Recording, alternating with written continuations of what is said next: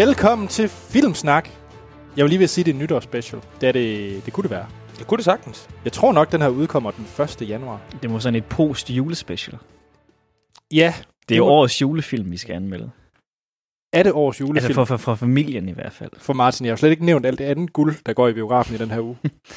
øhm, hej Martin. Det kunne det er. Og Christian. Hej, Anders. Så det er Christian, Anders og Troels? Nej, for det er nemlig ikke Troels. Det er ikke Troels i dag. Nej, det er Martin. Fordi Troels, han er i køkkenet. Troels er i køkkenet sammen med Action Morten. Øh, og vi er i Troels' øh, Barndomshjem, barndomshjem, ja. Ude på Bøgelandet. må man Øh. øh. nok sige. Her er ikke øh, et øje. Nej. Man kan føle historiens vingesus. Lille Troels, der løber igennem rummet. Med en pind i den ene hånd og en kogle i den anden. Ja. Ja, stejt Et- barn. Nå, Et tyndebånd og en DVD-film.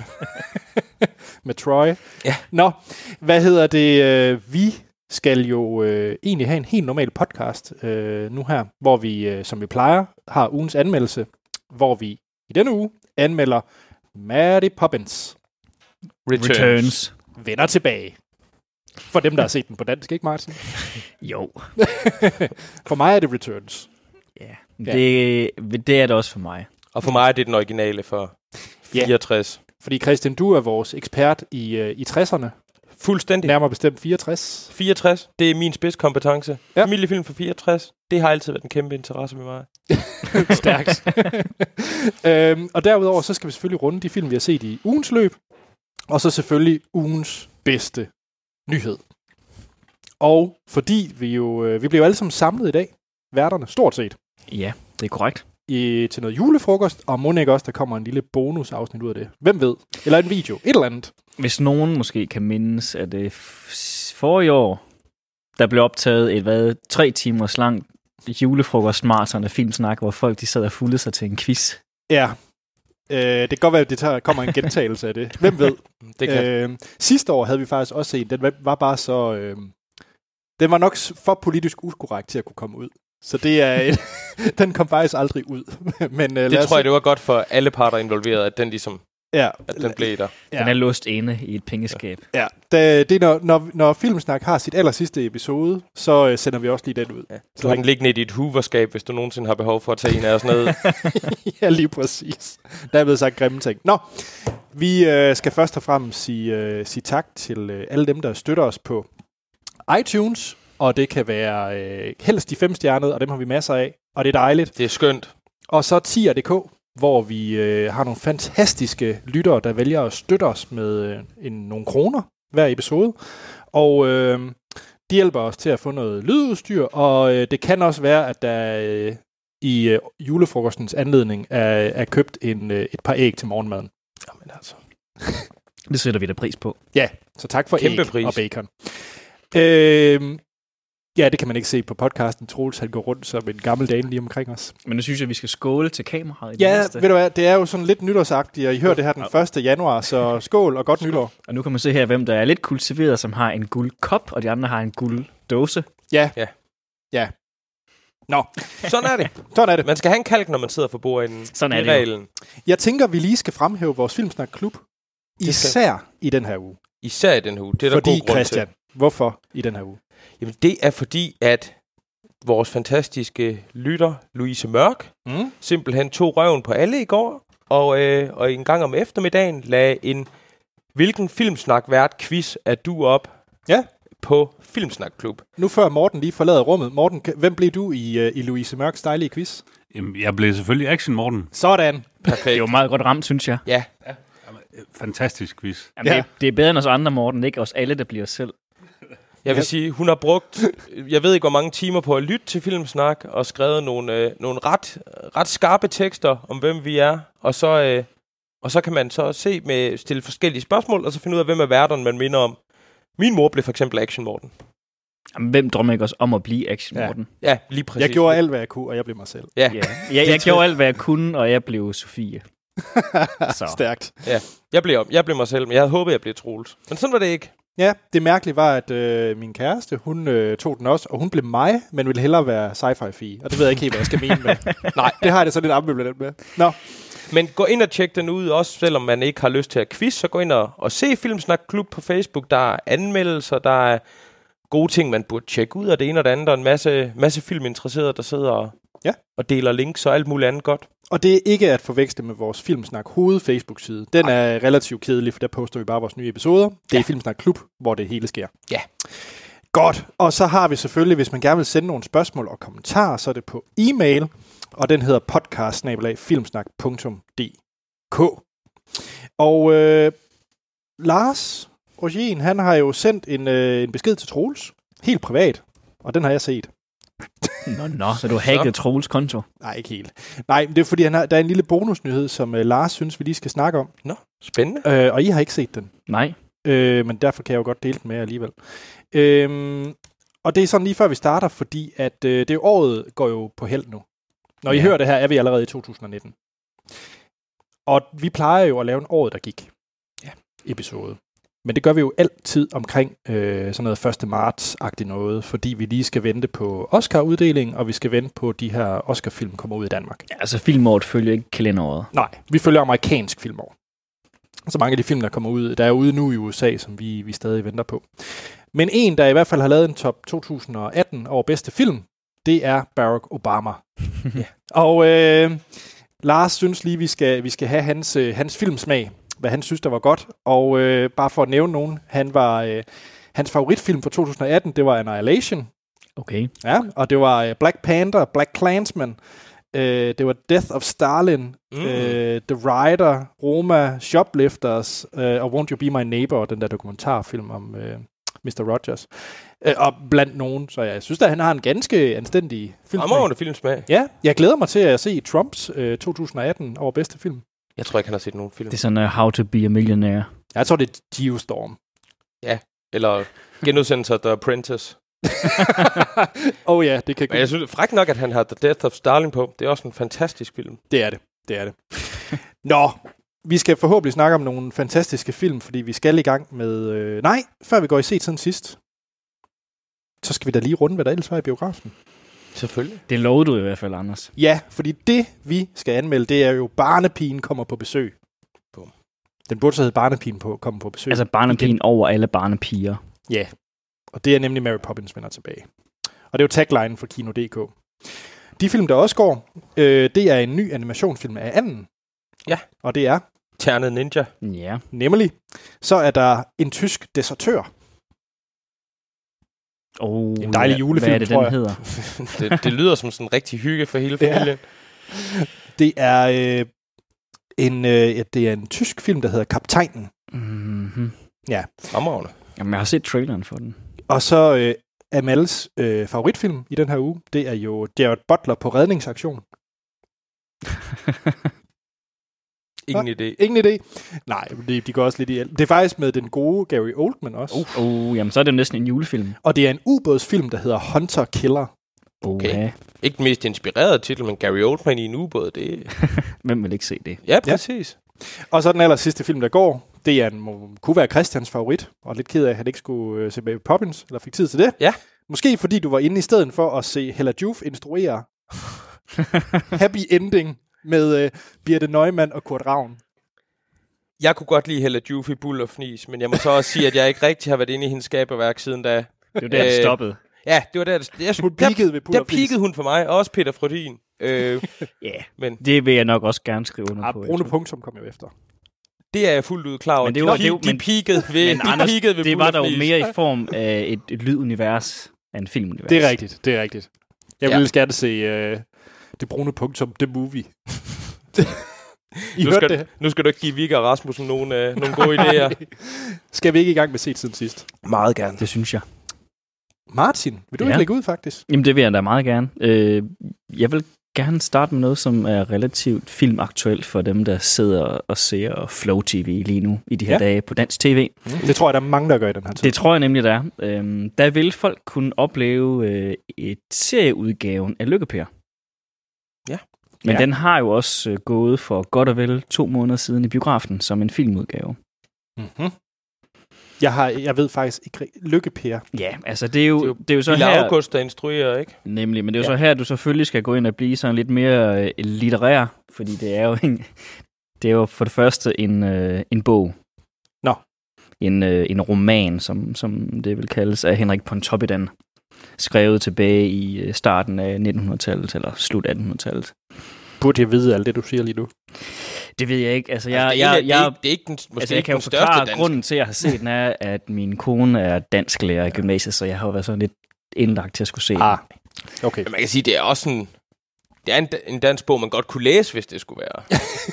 Den handler jo om, om Ja. hvad kan man kalde det, den handler om en periode i dansk historie, som jeg tror for de fleste øh, mennesker i dag kunne være ret interessant, fordi det er lidt, den tager nogle problematik op, men også lidt øh, samfundet er jo, det samfund, den problematiserer, er måske det samfund, vi til dels lever i i dag også jo stadigvæk. Mm-hmm.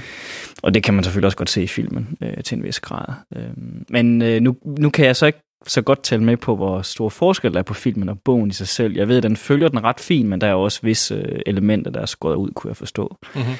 Øh, og også nogle lidt vigtige elementer. Men det er nok, som altid, så har man det dilemma, hvad gør sig godt på film, og hvad gør sig ikke godt på film, og så må man vælge. Men du siger, du ser serien? Eller? Nej, filmen dog. Men, ja, der, men man kan se film, eller her det, øh, serien går der lige nu jo. Nå, okay. De har lavet den samme, som de gør med, har gjort med øh, Stig Larsen-bøgerne også, ikke? Hvor de Ja, laver en film og først, hvad og så cutter den, de den op, øhm, så de... Også det, de gjorde med 1864. 1864 lige Var det ikke præcis. også den, der blev? Jo, lige præcis. Sådan Nå, det- det, det der, er det er, hvor de har en, en biograffilm, men, øh, eller det kan også godt være, de starter om, og har serien først, men hvor det simpelthen bliver klippet om, Nå. så det bliver et andet, hvad kan man sige, et andet format. Altså for her der har de så haft biograffilmen, som er blevet klippet om, og så blevet til en serie i stedet for i miniformat. Okay. Jeg tror, det er en, et greb til at få funding på den ene eller den anden måde. Det vil jo være, altså især her i Danmark, hvor vi, vi har relativt øh, mindre bemidlede fonde, hvor nogle gange, hvor man skal få lidt flere penge ind til sit projekt, så er det en måde at gøre det på. Ja da. Øh, jeg tror ikke helt, du har, faktisk har nævnt, om du synes, det er godt. Filmen, jeg synes faktisk, den var god. Ja. Og det er, det er jo ikke, fordi jeg havde noget kendskab til den overhovedet, udover at jeg selvfølgelig har hørt om det derhjemme, over spisebordet en gang imellem. Øhm, så jeg havde ikke rigtig nogen forventninger som sådan. Jeg kendte ikke historien og hvad jeg skulle se. Øh, men jeg synes, for første gang i en del år, der så jeg en dansk film, hvor jeg faktisk ikke sad og kommentar ved det skuespil, øh, der blev leveret. Okay. Der er en gang imellem, at jeg synes, danske skuespillere har en tendens til at levere det på en eller anden kunstig måde.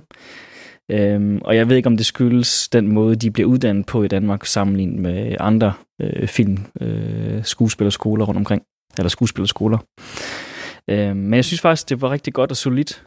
Jeg tror, altså historien i sig selv er også rigtig, rigtig god. Jeg tror, at mit, mit største problem med den var egentlig, at hovedpersonen i sig selv, han, øh, han, hvad kan man sige, han foretager dumme valg i løbet af historien. Og de dumme valg er sådan nogle dumme valg, der gør, at man sidder og bliver lidt sur på ham. Ah. Man sidder faktisk og tænker, Mm. ved du hvad, du er faktisk lidt en idiot. Hmm. Fordi du kunne sagt dig selv, at det her det vil ende galt. Og Vi snakker ikke om Mary Poppins endnu. Nej, men, øh, men, men det, og det er måske min største anke, det er, at man skal ligesom gå ind og se filmen velviden, at det her det er en person, som faktisk får lagt alle de rigtige kort foran sig, men formår alligevel at træde i spinaten. Okay. okay. Det Altså, kunne og- godt... Ja, der taler du den ned for mig. Ja, men, men, Bare- men det, der er det interessante ved, ved historien, det er jo selvfølgelig at se, hvorfor og hvordan, og hvorfor han selv mener, at han har foretaget det rigtige valg et eller andet sted. Ikke? Så det bliver simpelthen et tema der i, at, at den er fuldt ud... Det er ikke, fordi det er dårligt skrevet. Det er Nej, nej, det bare, er sådan historien det- er. det- Det, det det, er handler af egentlig om, om en person. Okay. som, som formår at hive sig selv ned igen fra toppen af, af bjerget. Ikke? Altså, han, øh, han, han har det hele foran sig, han kunne have det perfekte liv og formår at kaste det hele ud i badevandet. Stærkt. Lykke, Per. Ja, men den kan anbefales, og om ikke andet, så fordi det er en, faktisk en virkelig, virkelig flot film. Altså Okay. visuelt. Den er, jeg synes, der er nogle flotte scener i København, men også er flotte scener i Danmark i det hele taget. Ret flot film. Spændende. Så skal det have en chance. Ja, det synes Mm. jeg. Er det... Hvem tager den så? Så kan jeg da godt. Ja da. Lad os Gør det, Christian. Anders vil gerne til sidst. Ja, det vil han altid. Ah, det er også, fordi jeg skal snakke om Trump, så det, det Okay. kræver lidt tilløb. Jamen, øh, jeg, jeg skal tale om en anden ulykkesfugl. Jeg vil, vil gerne tale om The Born Identity. Ja. Øh, og for dem, der ikke kan huske det, så er det en bevidstløs mand, som bliver samlet op af en, en fiskekutter, øh, fyldt med skudhuller. Og Jeg skal så, lige høre, i Lu- Louise Mørks quiz, blev du ikke Action Morten? Jeg blev ikke Action Morten, desværre. Okay, Men, Men, jeg skal øh, bare lige være sikker. Men øh, nej, desværre. Men øh, han, bliver, han er blevet skudt og lider af hukommelsestab, og da han så kommer i land, så finder han ud af, at hans, hans liv er lidt mere kompliceret, fordi han er eftersøgt og bliver forsøgt henrettet af snigmordere og prøver at genvinde sin hukommelse. Og det er stadigvæk en fed film. Altså, det er en gammel favorit, jo, og den er fra 2002, men den står altså stadigvæk lige så skarpt, som den gjorde første gang, jeg så den. Den er instrueret af, af Doug Lyman, som har lavet alt muligt. Han har lavet instrueret Edge of Tomorrow. Han er producent på den nye uh, George R. Martin. R. R. Martin serie Night Flyers. Mm. Og, så, øh, øh, og så er det ham, der har instrueret de to bedste afsnit af tv-serien The O.C., nemlig Piloten, og så andet afsnit, The Model Home. Aha. Øh, så, så han er, han er en rigtig renaissance-mand. øh, men, men ja, altså det, det, det overraskede mig, da jeg så den, at selvom den snart er 20 år gammel, så synes jeg ikke, man kan se det. Der er, Er nogle af de... 20 år gammel. Den er på er ja, snart- 2002. 2002, det er jo, så det er jo lige om et øjeblik. Øh, 17 år så, ikke? Ja, præcis. Men udover de mobiltelefoner, de bruger, og de teknologiske ting, der selvfølgelig er der, fordi det var en anden tid, altså, så står den fuldstændig skarpt, som den gjorde dengang. Okay. Og jeg synes ikke, den er, den er ikke ældet på den måde. Altså, Nu har jeg lyst til at spørge om noget, nemlig. Ja. Altså, ja, det er ved at være en ældre film, hvis man vil, ikke?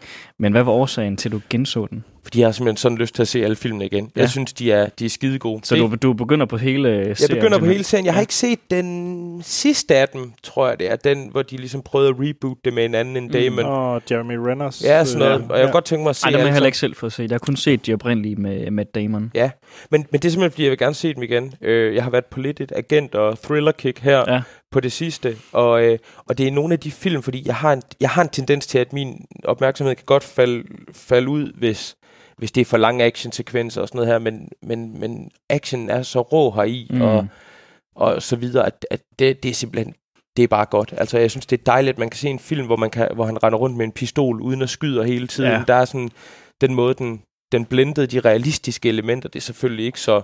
ja, Det har vi set 10 gange siden, men, men jeg synes bare, den holder. Jeg Ja. synes, man kan synes, mange folk de har forskellige meninger om Damon, men Jamen. jeg synes, han spiller godt deri. Jeg synes, til, til rollen, der spiller han jo ret fint. Ja, lige præcis. Altså den måde, han spiller skuespil på, passer fint. Men jeg synes, at apropos øh, actionfilm, så er det jo også en af de actionfilm, hvor ting går i stykker, når de går i stykker. Ja. Altså det er ikke, det er ikke man, man kan se, det er ikke lavet gummi, vel? Det, det går i stykker, hvis det kan. Og hvis en bil kører galt, så springer den ikke nødvendigvis i luften. Den får buler, som en bil nu gør. Ikke? præcis. Og det er, jamen, det er nemlig Det bare... har sådan en eller anden øh, virkeligheds, mere virkelighedsnær form for action på en Ja, måde. og det, og det synes jeg, det gør det skide godt. Jeg synes også, den måde, de bygger øh, universet op. Man bliver ikke sådan druknet i store konspirationsteorier og sådan skygge agenturer i den amerikanske regering. Det kommer lige så stille, så hører man ja. en ting der, så får man lidt mere at vide. Den, den laver sådan... rigt- Der er et rigtig godt tempo i den Det er måde, vel den også bygger sit mere i univers op. 203, at det bliver udbygget, det der univers, Ja, ja, hvad lige det er, der foregår bag det hele. Præcis, præcis. Ikke? Men man får lige nok i det her, og det, så det var, det var rigtig godt at se den igen. Ja. Øh, glæder mig til at se de andre. Det kunne jeg faktisk også godt gense. Ja. Det, det burde det også, fordi nu har jeg, jeg mindes at huske at have læst, at uh, Christopher Nolan var inspireret af dem her, da han lavede batman Nå, mm, Med okay. hensyn til, hvordan actionsekvenserne er, er lavet. Okay. Jeg tror, jeg tror heller ikke, der er nogen tvivl om, at de nyere James Bond-film også har, altså Daniel Craig Ja, ja. Nej, de har helt De- sikkert de har fået inspiration sikkert herfra. Det tror jeg også til, at de Øh. ligesom skulle gentænke deres format. Ja, præcis. Det tror jeg også. Så, men jeg var, jeg var imponeret over, ud over nogle, nogle virkelig, virkelig gamle Nokia-telefoner, eller hvad det er, fald nogle meget daterede, så holder den stadigvæk. Og Så det er jeg savner altså, stadigvæk min Nokia. Ja, det gør jeg Ja. også. Men det er et brag stadigvæk. Born Så, Identity, eller Manden uden navn. lige præcis. Ja. ja. Mm. Hvad har du set, Anders? Jeg... Det er sådan en, der lige kræver lidt tilløb. Fordi jeg har set en dokumentarfilm, hvilket jo altid er fremragende. Jeg har set en Michael Moore dokumentarfilm. ja, Ja, og det er jo altid noget, der måske deler lidt vandene. sådan kunne man også bruge sin jul, vil jeg sige. Ja. Jeg tror faktisk, det var den 23. december, okay. Jeg satte mig ned og så uh, Fahrenheit 11.9, ja. som er hans uh, seneste dokumentarfilm. De fleste har jo nok set Fahrenheit 9-11, som jo handler om, øh, øh, hvad hedder det, Two Towers og, øh, og alt det her med Bush og øh, hvorfor de skulle i Irak og alt det der. Øh, de har, han har så lavet Fahrenheit 11.9 her i år, øh, og 11.9 det henvender sig så til datoen, da Donald Trump blev valgt som præsident. Okay. Øh, så det er derfor. Det, Det er lige byttet om. det lille, lille spil, han har Ja, lavet ja. der. Øh, hvordan har jeg det med Michael Moore-dokumentar? Jamen oprindeligt kan jeg huske, da han begyndte sådan at blive hvad man kalder det, kendt eller anerkendt måske lige frem. Mm. Øh, det har nok været, da jeg gik gymnasiet Måske. Sådan noget Balling for Columbine. Ja, d- øh, eller i hvert fald slut folkeskolen, men det var nok gymnasiet. Der synes jeg, at huske, det var, altså, da man så de der dengang, der virkede de ret sådan, hvad kan man kalde det, kraftfulde på en. Jeg synes alligevel, det, det var i hvert fald, Det er måske også en alder, ens alder taget i betragtning dengang, Mm. men også måske formatet for sin tid. Øh, der virkede det som en sådan ret, øh, altså, vel, vel skruet sammen øh, Ja. dokumentarfilm. Men jeg synes også sidenhen, at de er blevet for ensidige. Ja. Altså det er simpelthen blevet for farvet af hans egen personlige mening, og det, han er ikke særlig objektiv længere. Og det gør også, at, at det, altså man, man, jeg føler i hvert fald, når man sidder og ser hans, øh, hans film, at man føler, altså, er det nu bare din personlige holdning, der kommer frem mere end af det her, hvad der reelt set skete, ikke? Altså, han har, han har lavet nogle, nogle vigtige historier selvfølgelig, men jeg, jeg synes også generelt, at han er, han er lidt for aktivistisk Mm. i min Ja, holdning til den. Jeg er mere sådan til den der nøgne rolle. Har også læst hans bøger, øh, har dem stående hjemme i reolen, for ligesom at prøve at udfordre det, men jeg, jeg er ikke den store, store, store fan, udover at jeg principielt er fan, altid er fan af folk, der laver dokumentarer, men lige, Ja. det var nok ikke lige ham, jeg selv ville vælge som den første, hvis jeg skulle Nej, se øh, og, og så, jeg så, så kan jeg så bekræfte jer i, at øh, Fahrenheit 11.9, det er Michael Moores, Michael Moores, øh, Michael Smalls. Michael Moores, Michael Moores øh, aktivisme for at fortælle, hvor, hvor nederen og øh, farlig en person Donald Trump er. Ja. Ja. Og det er 100% hans holdninger. Det jeg så vil sige, det er, at jeg har lidt svært med den her dokumentar, fordi jeg, jeg deler jo hans holdninger. Jo, jo, og, Og- og, og det det, sådan- og det, det synes jeg også, at mm, altså, de fleste af hans dokumentarfilm føler jeg, at man, man deler hans, hans synspunkt til en vis grad, men alligevel stadigvæk, så bliver det for meget hans Ja. personlige holdning, der kommer frem. Altså for at sige det li- lige ud, det er en fin nok dokumentar. Jeg synes, jeg vil bare nok bare anbefale at se en vilkårlig anden dokumentar, der er kritisk over for, for, for Trump og, og politikken, fordi det er Michael Moore, der står med et stort flag og, og råber og skriger foran det hvide hus i Ja. to timer. Og det... Mere er det ikke. Nej. Og det, det synes jeg måske ikke er så... Nej, det kunne, det kunne Der jeg skulle heller- nok tage at stramme lidt op i sig selv måske i dag, og så faktisk kigge lidt på og ikke lave ja, sådan noget aktivistisk format. Det er, sådan, det er lidt en skam, fordi han har jo en kæmpe platform. Mm-hmm. Mm. Altså, han, han har et navn, og han har han er måske en af de, de mest kendte dokumentarister, altså sådan ud, uden for boblen. Ikke? Han er Jo, sådan jo. en alle folk, de kender, Ja. og vil vide, hvem er. Mm. Så uden at have set den, men, men jeg kunne, det lyder rimelig plausibelt, det du siger. Det, det er ærgerligt, hvis man ikke bruger det til mere. Ja. Altså, når man har midlerne, man har navnet til at få det ud, man har Ja. ja. det ene og det andet. Altså, Altså, han ender lidt med at gå i, i øh, samme boldgade, som dem, han egentlig prøver, hvad kan man sige? Ja, men det er rigtigt. Altså, Ja. hans, hans hvad kan man kalde modstander, ikke? Altså, hvor det hele det bliver forfarvet af deres egen personlige smag. Øhm, Mm. Så han ender lidt derude, synes jeg, i det ekstreme, og det tror jeg måske et eller andet sted er lidt farligt, hvis han gerne vil det til livs. Jeg gider faktisk ikke snakke mere om Michael Moore og Donald Nej. Trump. Nej. Martin Reders. Jamen, så lad os da snakke om noget mere muntert, synes jeg. Ja. Også til dels sørgeligt. Jeg har på fornemmelsen, at den her film, den vil gøre, at Anders får en lille klump i halsen. åh oh, nej dog. Bum, bum. Ej, jeg har set en kort film. Det Ja. er øh, nok der, hvor jeg har erkendt, at øh, med det her liv, hvor man har fået børn, ja. så det at se kortfilm, det er ret nemt. Jeg, jeg, jeg kan slet ikke vente med at forklare min oplevelse med som Mary Poppins. det er ikke den, Anders. Nå. Det er ikke en kortfilm. Den var over to timer. Ja, ja det, det var bestemt ikke Den her, en den varede kun 8 minutter. Okay. Nej, den hedder øh, One Small Step. Og den er instrueret af en øh, Andrew Chesworth og en Bobby Pontillas. Øh, det er en amerikansk kortfilm. Og det er simpelthen... Den, øh, jeg synes sådan rent øh, visuelt, men også handlingsmæssigt, så kunne den godt minde rigtig meget om dem, man ser inden Pixars øh, film. Mm. Øh, dem, de der små, nogle de lige har der til at, inden selve filmen starter. Ja. Den er sådan lidt i samme boldgade som dem. Øhm, og den handler om en pige, øhm, som øhm, øh, rigtig gerne, jeg tror den foregår i San Francisco, kunne jeg forestille mig, det ligner i hvert fald rigtig meget. Øh, og hun øh, drømmer om at blive astronaut eller lignende.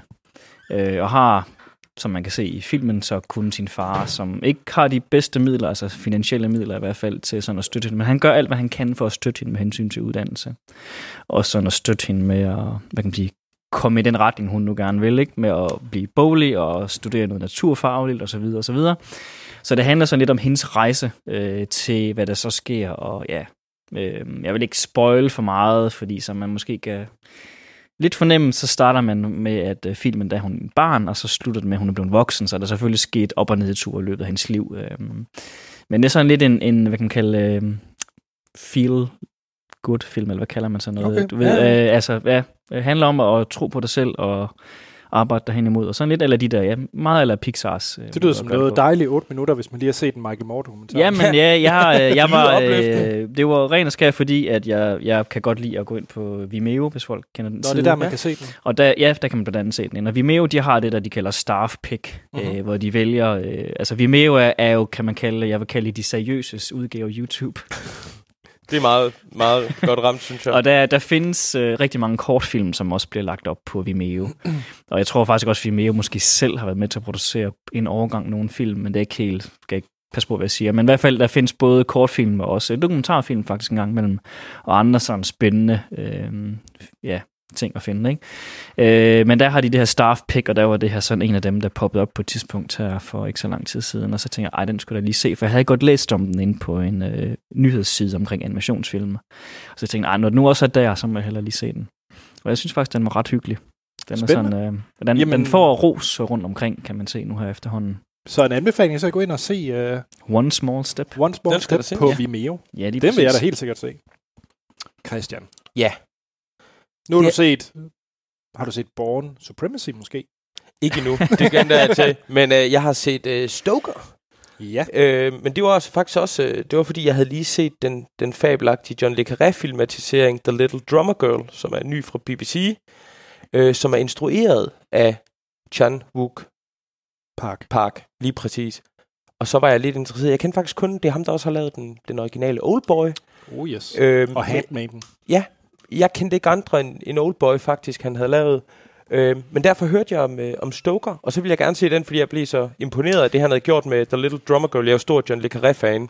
Du, bare- nu, undskyld, jeg afbrød. Troels, har vi ikke uh, anmeldt uh, Stoker? Jo, selvfølgelig har vi anmeldt Stoker. Du var meget, vi var egentlig meget glade for den. Øhm, Det var første øh, sæson af Filmsnak, og det var om efteråret. Okay.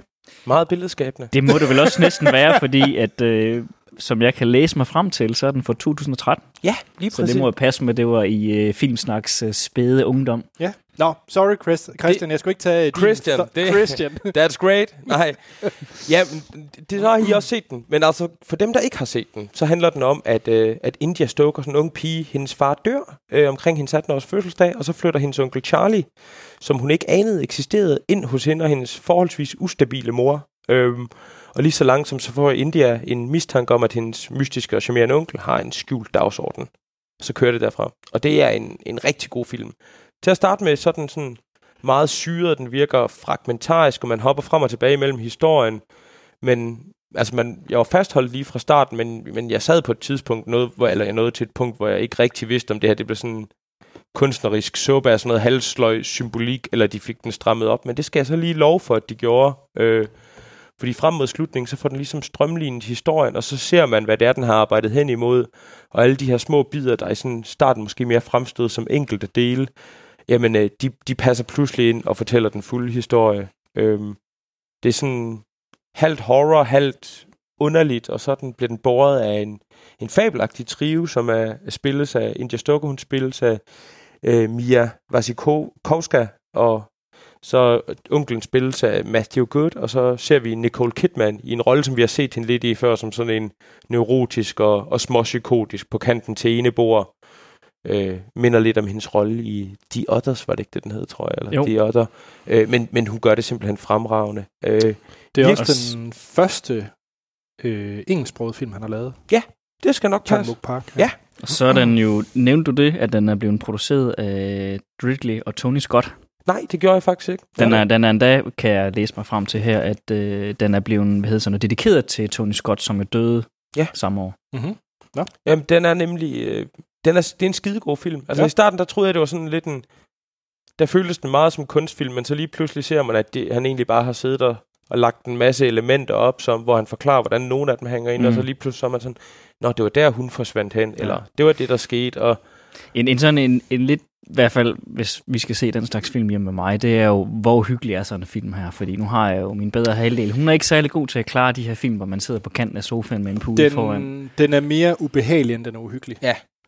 Okay. Det, er, det, er, det er mere stemningen der i. Du Ja. ved ikke, hvad der er. Det er ikke sådan... Der er nogle, nogle klart nogle, nogle tunge scener der er i. Men, men det er ikke jumpscares. Nej, Nej, nej, nej, og det er ikke bærende. Men sådan, det er mere- tit det er egentlig også derinde, der næsten er mest uhyggeligt. Ja, Altså, præcis. det, er, det er hvis mere det, her, du ved ikke det, rigtigt, hvorfor accepterer de bare ham her Jack er her, selvom man ikke har hørt om ham før. Ja. Ja. Hvorfor er det sådan? Hvorfor skete der det? Det Har er du set sådan, Get Out?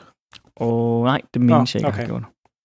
Synes bare lidt stemningen godt kunne være sådan lidt Ja. ja. Det kunne, det kunne det sagtens. Det er mere det der med, at man er sådan i et hus, hvor den er sådan... Det er lidt ligesom nogle gange, når du har et mareridt. Ikke? Det, det minder meget om virkeligheden, men der er altid nogle detaljer, der er off. Det er Ja, derfor, ja, du ved, ja. der er et eller andet galt. Ja. Øh, og det er sådan set meget interessant. Okay. Men, men ikke nogen jumpscares og sådan noget, og nogen, Nej. selvfølgelig nogle onde scener, og nok også især, hvis man har børn, fordi der sker noget, men, øh, Det er men, jo men ikke, andet ikke, derfor, ikke noget, at det svælger øh, i. eller sådan. Børnehjemmet kommer vi nok ikke til at se hjemme i vores hus Nej, lige for nej. tiden. Det er altså Og også en god film. Ja, den er rigtig flot også til gengæld, og Ja. lydbilledet er rigtig godt.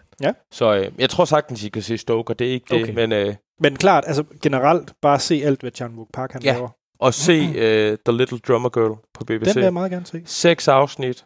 Der er øh, fremragende Michael Shannon, en hel masse andre rigtig Nå. gode folk. Den har jeg ikke set. Nej, den skal du tage. Den har også lige kørt her i efteråret. Den skal du tage og se. Spændende. Ja. Little Drummer Girl også. Ja. Ja. Masser af tips. Masser af tips og tricks. Ja, Anders, ja. tag os hjem.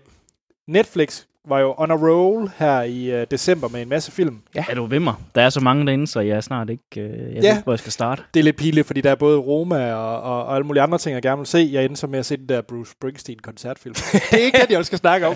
Anders, det var da lidt kedeligt. ja, jeg er pludselig blevet... Der er jo Coen-brødrene har jo en derinde. Den, Ja, den glæder har jeg mig også til set. Har du set den? Jeg Jeg, glæder mig nemlig til at se selv. Men det er ikke den, jeg vil snakke om. Nå, Fordi ja, de kom med The Ballad of Buster Buster Scruggs, lige præcis, ja. og så øh, Roma. Men den film, jeg vil snakke om, det er Mowgli. Ja, A Legend of the Jungle. ja. Fra, øh, ja, en, øh, det er jo en film, som Jeg er har... nødt til at tale om instruktøren. Jeg skal... Uha, jeg kommer rundt om instruktøren. Godt. Fordi... På, og det kan godt være, Martin, du bliver uenig med mig her. På mange måder har jeg sgu lidt ondt af Andy Serkis, som instruerer af den her film Mowgli. Fordi Han har heller ikke gjort det nemt for sig selv. Nå, det kan så godt være. Men den her film skulle have været ude for lang tid siden.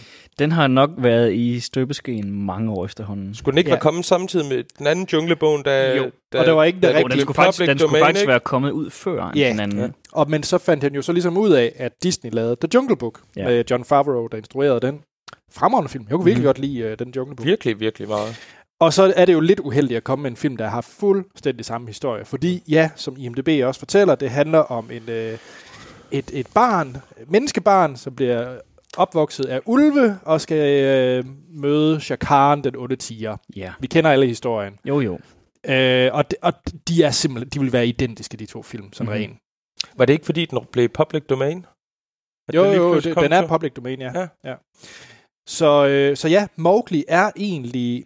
Og den er sådan ren øh, stilartsmæssigt, og det, Martin, der må du rette mig, hvis jeg tager fejl, men i princippet er den jo lavet på samme måde, så man, hvis man ikke er den erfarne øh, seer, så vil de to film også se ens ud, fordi det er dyrene, der er CGI. Det er 3D-animation. Ja, Det er bare, øh, hvad kan man sige, det man kalder rendering, øh, hvor det er måden, man laver lys, og måden, det er beregnet på en computer, ikke? som kan sådan nogle fine algoritmer, der nærmest nærmer sig, hvad man vil kalde fotorealisme. Ikke? Jo. jo, det er det samme på begge to. ja. Men de er så- animeret af en animator, som i klassisk forstand, når man ser en Pixar-film også, der sidder en person og og får, det. får dem til at bevæge sig.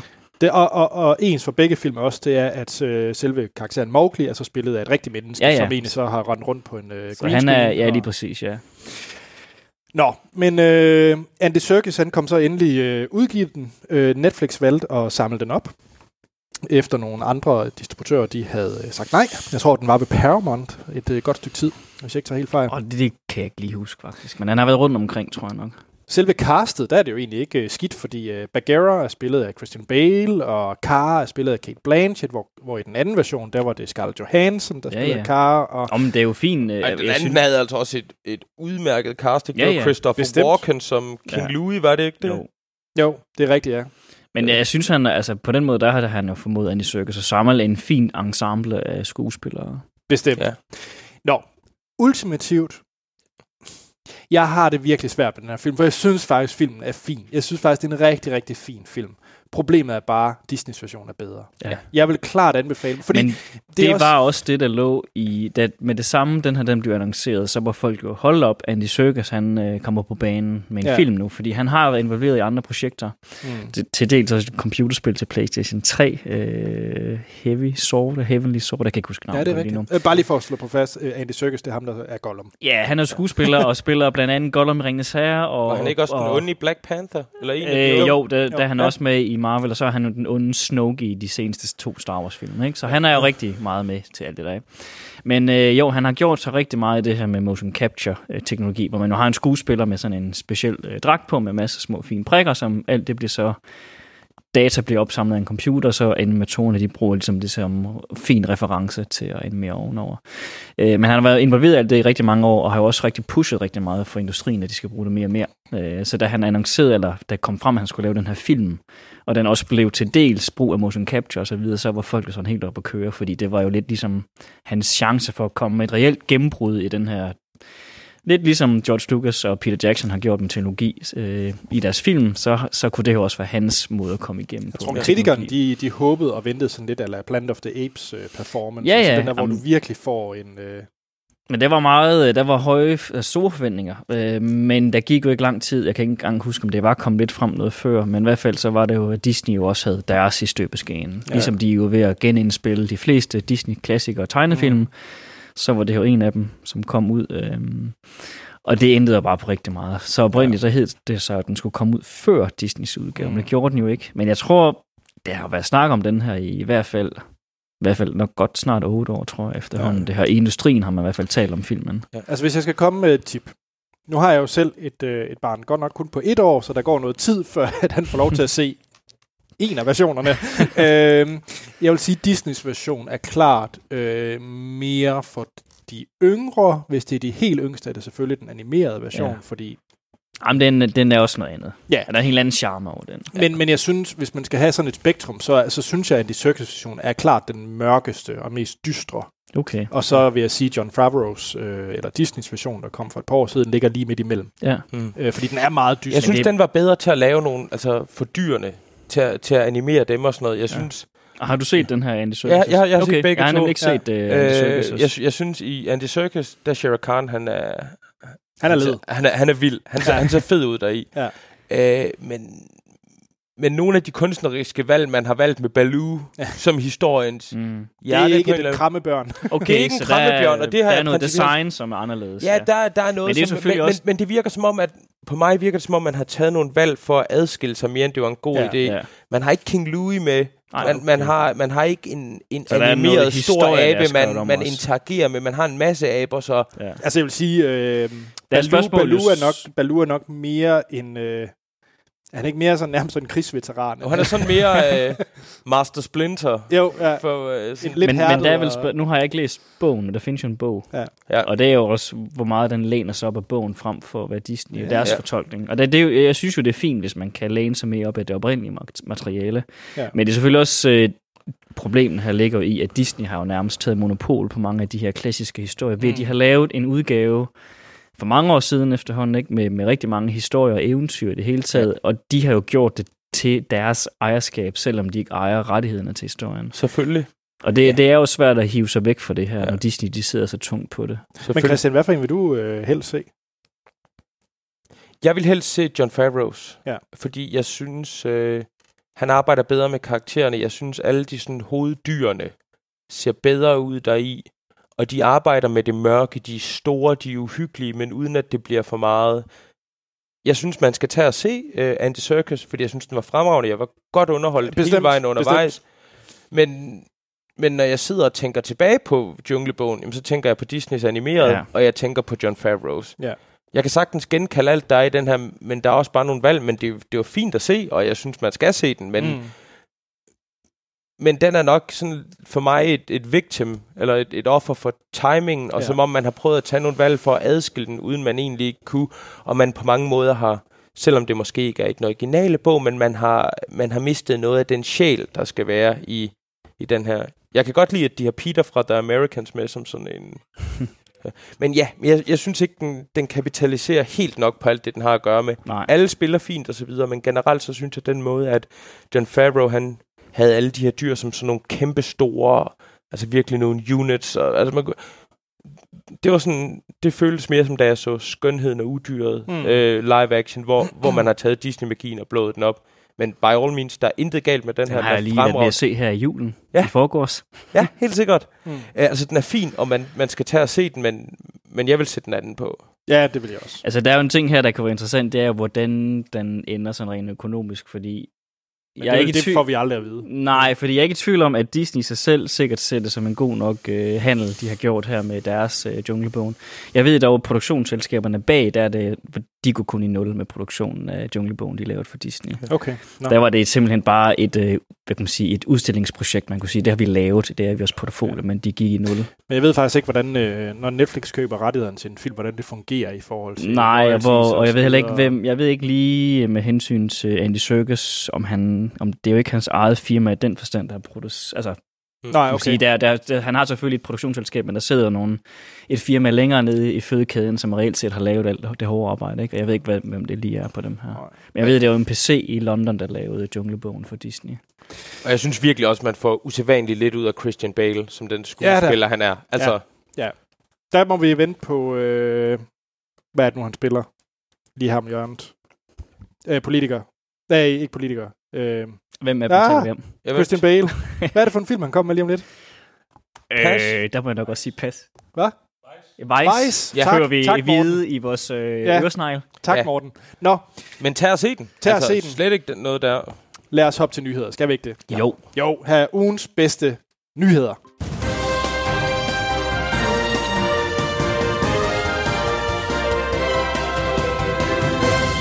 Ugens bedste nyheder. Ja. Og der skal vi jo så ligesom komme frem til, hvem har den bedste nyhed. Og Ja. Martin, jeg ved godt, hvad du har med, og, og her er det ikke passende at kalde det ugens bedste nyhed. Nej, for det er jo en sørgelig nyhed. Det er en sørgelig nyhed. Det Men vil du ikke starte, Martin? Jamen det vil jeg meget nyhed. gerne. Det, det er jo så nok lidt blandet, hvor mange der reelt set ved, hvem personen er. Jeg vidste det ikke, må jeg nok Nej. erkende. Og det, der, de fleste, der vil vide, hvem personen er, vil nok også hovedsageligt være folk, der er interesseret i tegnefilm og tegneserier i Danmark. Øh, men det er, at Børge Ring, han er død. Simpelthen her den anden dag, øh, 27. december. Øh, Børge Ring er en af de her få, øh, kan man kalde det, grand old men, vi har inden for animation i Danmark. Vi har ikke så mange. Men vi har øh, Kai Pindal, som nogen måske også vil kende til af navn, som i dag bor i Canada og arbejder ved National Film Board of Canada, øh, og som også er en meget gammel mand, en meget hyggelig mand. Øh, og så har vi Børge Ring, som også er en af de her ældre. Øh, og Børge Ring har i mange år boet i Holland. Øh, hans hus brændte faktisk her for ikke så mange år siden, hvilket var lidt et problem, fordi han havde rigtig mange af hans arbejder, der gik tabt i den hele brand. Mm. Øh, men han var også en ældre mand, øh, født i 21 i Ribe, så man kan regne ud, at han er, har rundt nogle, Ja, ja, det. nogle år. ja, det må man sige. Men, øh, men Børge Ring er jo, er jo blandt andet øh, Oscar, hvad kan man sige, Oscar-mand har fået sådan en for sit arbejde, Oscar nomineret, men også belønnet for noget af det arbejde, han har været involveret i. I Danmark, øh, hvad kan man sige, der er det, det, meget af hans arbejde er jo lavet i udlandet, efter han flyttede fra Danmark, øh, hvor de fleste måske vil kende til Asterix Obelix tegnefilmen, som han har været involveret i. Nå, okay. øh, Hvilken en? Jamen, i mange af dem. Så. Hvis det er Operation Bautasten. Men blandt det andet. Asterix og Cleopatra, som er nok er sådan en af de der, og Asterix og britterne, og ja, Oh, den er også god. du kan nævne nogle flere hernede, ikke? Der er mange af dem på listen. Men er der Operation Bautasten? Ved du hvad, problemet er, at jeg ikke ved, hvad den hedder på fransk. Og, Nå, de, og ja. på listen her, der står alle sammen Vidste på du, hvad de fransk. andre hed på fransk? Ja, jeg har da haft fransk i gymnasiet. Anders. okay. Okay, okay. Hvad hedder Asterix og britterne på fransk? Jeg kan nok ikke udtale det rigtigt, men uh, Asterix chez le Breton. Klart. Præcis. Og Valhalla, det er i hvert fald en stor del Men det er jo min- så den, jeg vil jo... Den Nå, vil ja. de fleste danskere nok, ja, blandt andet øh, kan vi jo så... Men det ved jeg ikke, om Anders ikke gjorde. Du kender, kender du Valhalla? Ja. Valhalla? Ja. Ja, og det er jo sådan en af de her gamle, vil jeg kalde efterhånden, ikke øh, danske animationsfilm, som jo også er baseret på nogle bøger eller tegneserier. Øh, med ham her Quark, som også er med der i, mener jeg at huske, mm. Øh, samme univers, ikke? Den er Den var han at lave en... Øh, Ja, den bliver blive filmatiseret. Ja, nemlig. Og den, den er, var han også øh, involveret i øh, i sin tid tilbage i 80'erne. Øhm, og det er jo blandt andet alt sådan noget her. Men det, som han har lavet, som, hvor han vandt en Oscar blandt andet, det er jo tilbage i 80'erne også for en film, der hedder Anna og Bella. Øhm, og så var han nomineret for en anden en tilbage i 70'erne, som hedder Oh My Darling. Og det er jo, han er selvfølgelig, som man kan høre på årstallene, lidt en ældre herre, og det er hans, hans skyldne tid, der ligger selvfølgelig også lidt længere tilbage i historien. Men ikke desto mindre, så har han jo været betragtet rigtig mange i animationsbranchen i Danmark som sådan en af de her, ligesom Disney, de havde de her nine old men, som var sådan de her ni øh, gamle veteraner, som havde arbejdet ved Walt Disney-studierne igennem mange år, så var ham her jo, sammen med Kai Pindal, som stadigvæk er i live, en af de her, du ved, to gamle folk, som oprindeligt startede i 70'erne i København med at animere på, hvad vi nu lavede dengang, og så lige så stille har rykket til udlandet, som de også blev mere sådan anerkendte for deres arbejde. Mm.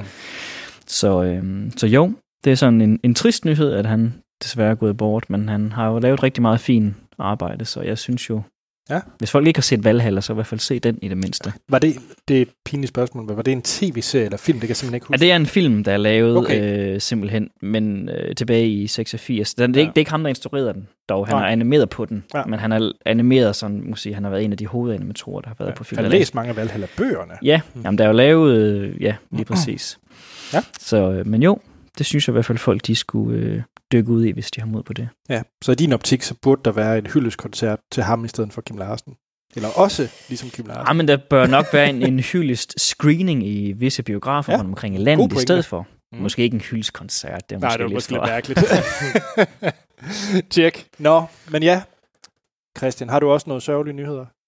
øh, nej, faktisk ikke, men, øh, men det var da så sandelig en sørgelig nyhed. Det er også smukt at dø i Kendte du december. Ring?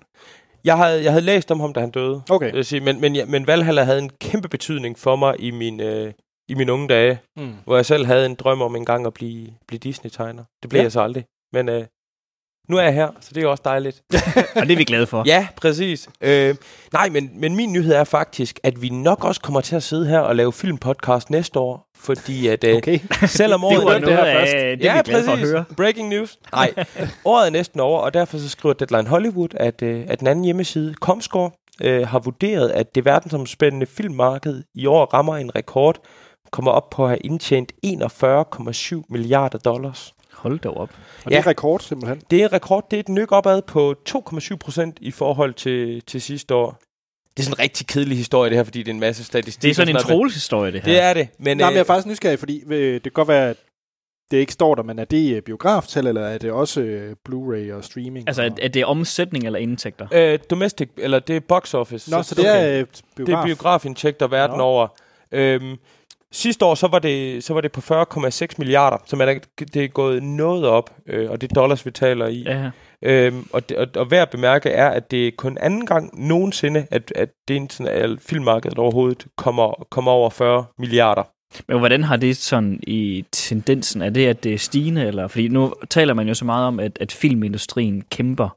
Ja. I hvert fald i visse perioder, ikke? så kæmper den jo sådan. øh, Blandt andet, når hjemmebiografen lige pludselig tager et ryk ind med, med nye teknologier og hvad ved jeg. Altså, man kan sige, at, at det, jeg tror, det de, hvis man kigger på de verdensomspændende hits, så er det dem, der har trukket indtjening der, det er nogen, som har hittet i Kina. Ja, Øh, det, er vel, det er vel det nye marked, vi Det har er det nye ja. marked, ikke? Altså, de, de store titler internationalt, øh, eller globalt, undskyld, det er Infinity War, det er Black Panther, det er Transformers Fallen Kingdom, øh, Incredibles 2, og så Sonys Venom, som jo Ja, så det Selvom er, den fik- det er de her fik hak af anmelderne, var ah, været en, en, en kæmpe indtjeningsmaskine. Maskine. Men det er jo også det, man ser, at mange af de her Marvel-film og andre store blockbuster, de er jo faktisk øh, nogle gange, når vi føler her i den vestlige del af verden, eller Europa, at de er mindre gode, Ja. så er de jo en kæmpe succes i Kina. Ja, præcis. Ja, for Fordi de Venom. har øh, deres, deres øh, filmsmag og måden historier og karakterer skal være skruet sammen på, er jo kulturelt set måske øh, Fuldstændig. anderledes, end hvad vi sådan finder, som hvad vi godt kan lide se, ikke? men, men derover er det jo et kæmpe hit. Ja, præcis. Jeg og det samme, øh, undskyld, jeg bare lige hurtigt nævne det der med overseas, hvad det betyder, fordi øh, nu kan de se her på Box Office Mojo, at Venom, der var det 75% af indtjeningen, der kom fra, øh, overseas. Øh, og for eksempel Aquaman, der er det hele 80 procent. Ja, og det er jo voldsomt. Det er meget voldsomt. Præcis. Jeg har også, øh, jeg kan ikke huske, hvor jeg har læst det hen, og det kan godt være, det er et eller andet rygte, men så vidt jeg husker, så var de også i gang med at prøve at retool Transformers-franchiset, sådan at det kom til at, at ramme de kineserne ja. bedre. Ja. Men det er der jo mange i dag, når, når de laver deres film, hvor de jo, hvis, hvis ikke de føler, at de kan ramme øh, USA og Europa, Ja. så bliver det jo skruet om med det samme til, at det skal ramme Kina kun. Ikke? Altså, Jo, det er der, de har kæmpe potentiale. Jo, Også, altså, det er jo et fuldstændig vanvittigt publikum at kigge på, ikke? Ja, ja, Øh, øh, der er jo... Så, øh, så det synes jeg, det var en god nyhed. Altså, der bliver, der bliver tjent penge, og så bliver der jo lavet ja. Mere, ikke? Og hvis, når, der, når der bliver tjent kommersielle penge, jamen, så bliver der også lavet underlige små produktioner, og der bliver lavet nye franchises, og det ene og det Det andet. drysser jo ned over det hele med Præcis, penge. ikke? Og så har vi en grund til at, til at mødes igen her næste Så kan år. vi snakke om Ja. film i næste år også. Så det synes jeg, det var dejligt. Det er jo, det er jo sådan en typisk sidst på året nyhed med en masse statistikker. så, det men er det er interessant lige at vide, at, øh, at alle vores gode lyttere, der har været i biografen, de har bidraget til en positiv effekt, ikke? Lige præcis. Stærkt. Ja, Hvad med dig, Anders? jeg elsker Black Mirror. Og det har du så set. Er spillet? Jeg har faktisk ikke nået at hverken se eller spille det, fordi vi kommer også til at diskutere lidt, hvad det er. Ja. Fordi nyheden er jo, at øh, surprise, så øh, i går, var det i går eller forgårs? Forgårs, tror jeg. Ja, og vi Det var i optager for- det var den i for- 29. december. Ja, det var i Nå. forgårs, at traileren droppede. Jeg tror, den kom samtidig med, men uden at være... Ja. Jeg har været nede i nogle julefrokoster, så jeg ved det ikke. så tiden skal stå stille. Ja. og det vi snakker om, det er, at øh, Black Mirror, som øh, jeg jo er kæmpe fan af, som har lavet Charlie Broker, Ja. øh, som Netflix har overtaget. Det var jo Ja. oprindeligt en øh, britisk øh, BBC-serie. Jo, Ja. det mener jeg nok. De første to eller tre sæsoner, det kan jeg Men ikke den har da ret god omtale Ja. på nettet især.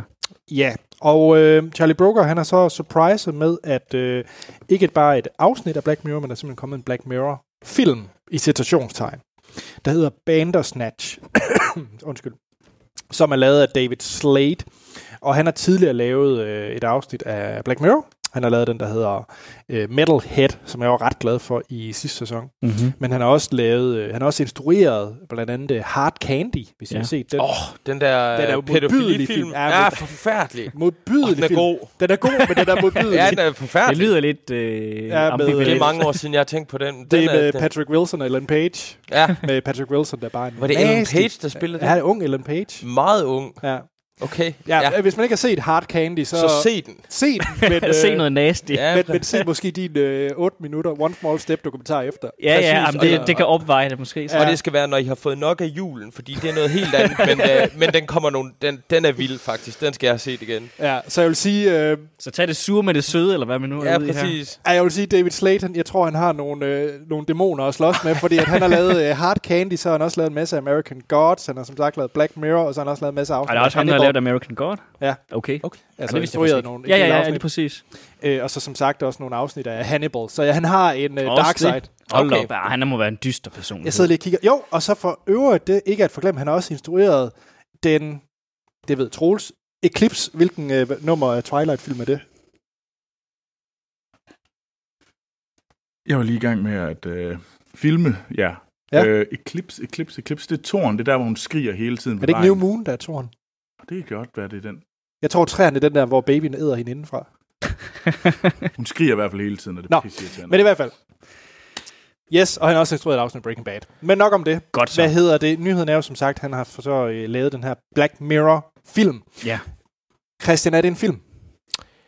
Det er vel, det er vel lidt... Øh, den bryder vel lidt grænserne ned, ikke? Og Jeg har, ikke, jeg har ikke, som sagt ikke set den endnu, men det Jeg er vel lidt, lidt sådan en, en, en choose your own adventure book. Ja, Øh, svær trolddom. Ja, lige præcis, lige præcis. Og det er jo noget, Netflix, de, øh, de Jamen, gerne øh, vil ind i det game, hvor der også det er jo, bliver lidt det er jo så her, hvor jeg spørger, at det er Netflix, øh, at det er der, man finder den. Ja, Ja. ja. Øh, undskyld, ja, det er stadigvæk på Netflix. Bare så ja, lytterne, Netflix. de Og, så, og så kan man Ja. træffe nogle valg undervejs, der ligesom der divergerer historien. Jeg læste en udvikler fra Rockstar North øh, på Twitter, som, som synes, den var som har lavet Grand Red Theft Dead Auto. Red, ja, og Red Dead Redemption 2 for nylig, var Mm. meget imponeret af det arbejde, der havde ligget i det, og hvor meget koordinering det havde krævet. Nu er Troels her jo ikke, så skal vi ikke bare snakke en masse om Red Dead Redemption Det synes 2? jeg, det kunne være dejligt. Det synes jeg, det kunne være rigtig dejligt. Men øh, nej, men det var mere for at sige, at, at han var inde i, inde i gamet på den måde. Men, men det er det. Og det er jo noget, Netflix de gerne vil have, øh, have, lidt mere ind på, altså uden at vi skal tale om det, men da Telltale de gik ned her og spil, Ja, ja, det der var jo en arbejdede de jo også på et, et Netflix-eksklusivt spil til Stranger Things-universet, Ja. Nå, okay. øh, som også skulle køre derinde, så det er, jo, det er jo klart noget på en eller anden måde, de har nogle ambitioner om. Ja. Men, øh, men, men så vidt som jeg kan forstå, så Bandersnatch handler om en spiludvikler, der er ved at fortabe sig selv i at prøve at skabe den ultimative virtuelle historie, og så undervejs så med en eller anden form for input, så træffer man nogle valg i, Med Altså, fjernbetjeningen, så Ja, kan man præcis. styre Vil hans du- valg. vil du, vil du kravle op ad dækslet, eller vil du gå ned ad den højre gang, ligesom i svær trolddom, ikke? Eller et eller andet i den stil. Og så kommer man igennem, og så skulle der være flere slutninger. Okay. Jeg, jeg er helt sagt. Jeg, jeg glæder mig faktisk bare til, at vores julefrokost er afsluttet, så jeg kan se den. Ja, ej, tak, Anders. øh, Tak, tak. Jeg glæder mig også til, til De at andre, vi kan det. også godt bare overtage, Anders, så kan Ja. du gå hjem og spille. Det er, det er sjovt den måde, uh, umiddelbart på overfladen, at de, at de blander, at de blander, øh,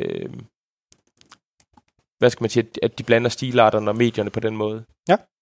Det lyder spændende.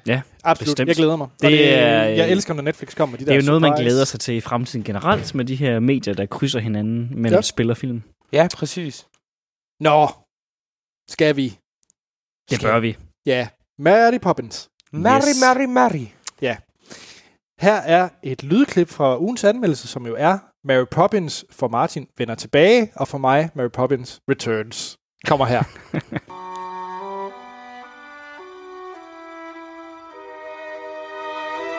I honestly can't remember why we kept most of this stuff to begin with. Don't you remember that kite? We used to love flying that with mother and father. Those days are long behind me.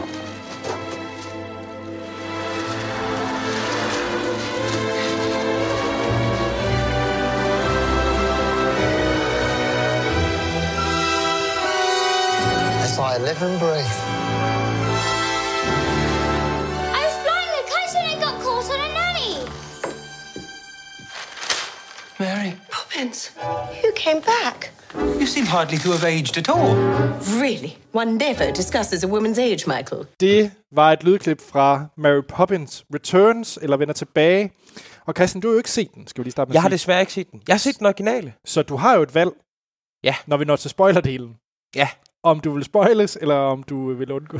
Åh, oh, det er jo godt nok det der, når man har gået og ventet i 10 år på en udgivelse. Ved du hvad, jeg er med på spoilers hele vejen. altså, du ved. Stærkt. Øh, den måde, vi kører vores anmeldelser på, det er, at vi snakker om, hvad vi, har, hvad vi synes om filmen. Uden at komme ind på spoilers. Så afslutter, giver vi en karakter fra 1 til 5, afslutter podcast, og så spoiler vi løs på den anden side. Og øh, ja, for lige at kaste os ud i det, så øh, den oprindelige film, som du, Christian, har set, ja. er også tre for nylig, øh, er jo fra 64.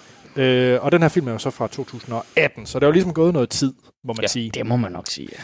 Øh, den er instrueret af Rob Marshall, som blandt andet har lavet Chicago musicalen, øh, og Mary Poppins er sjov nok også en musical. Øh, og så har han også lavet Into the Woods, den der Disney-film. Med Meryl Streep, Ja, som sjov nok også er med i Mary Poppins. lige præcis. ja, øhm, og hun synger også her. Og så, Desværre. ja, og så har han også lavet øh, Pirates of Caribbean on Stranger Tides, som jo faktisk er en okay Det er Pirates-film. udmærket. Ja. Filmen, den handler egentlig om, øh, om hvad hedder det, de her Banks-børn, man fulgte i, og den oprindelige Mary Poppins fra 64. Og de er jo sjov nok blevet gamle.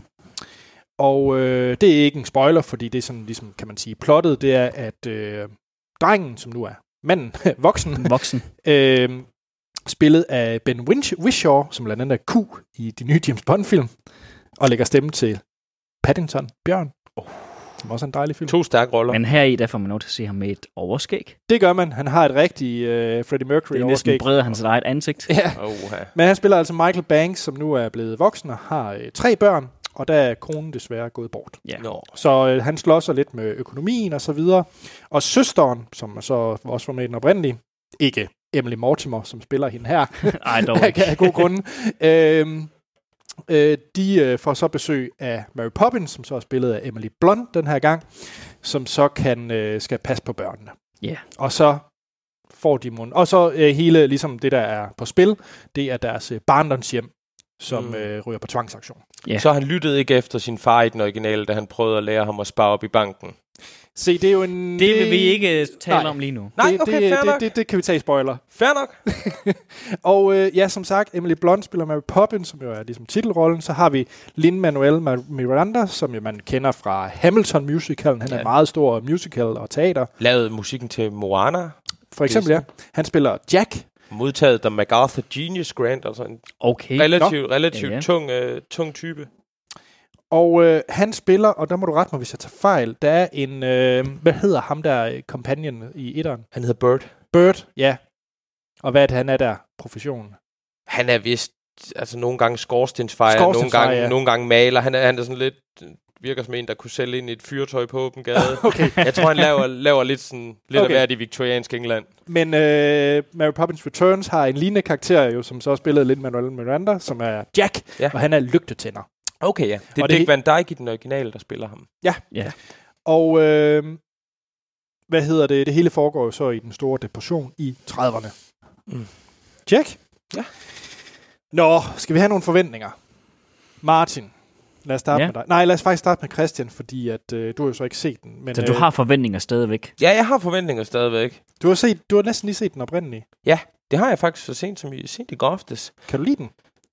Jeg kan godt lide den. Altså, du ved, jeg har også, jeg har faktisk sovet til den tidligere i december også, men nu vil jeg, nu vil jeg, nu vil jeg se den her ordentligt. Jeg kan godt lide den. Altså, jeg synes, den- er lige til den lange side, men, øh, men det at sætte sig ned og se den ordentligt, og ikke bare som sådan en baggrundsfortælling i december måned, det synes jeg faktisk, det var okay. Jeg synes, det var spændende det her med, at kønsrollernes ændring og kvindesagen, de spiller, de sådan temaer i fortællingen i den originale, det var gået unge Christian Skovbo fuldstændig over hovedet. øh, og den ejer ligesom så den som barn. Ja, præcis, ikke? øh, men den ejer ligesom det her sit eget spidsfindige univers, og jeg synes faktisk, det er enormt øh, imponerende effektarbejde, når man tænker på, at den er, at den, den er, den er fra 69, eller 64. 64, ja.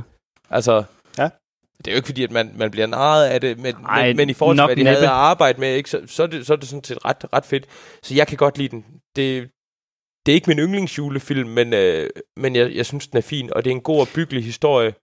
Men Øh, ser du den som en julefilm?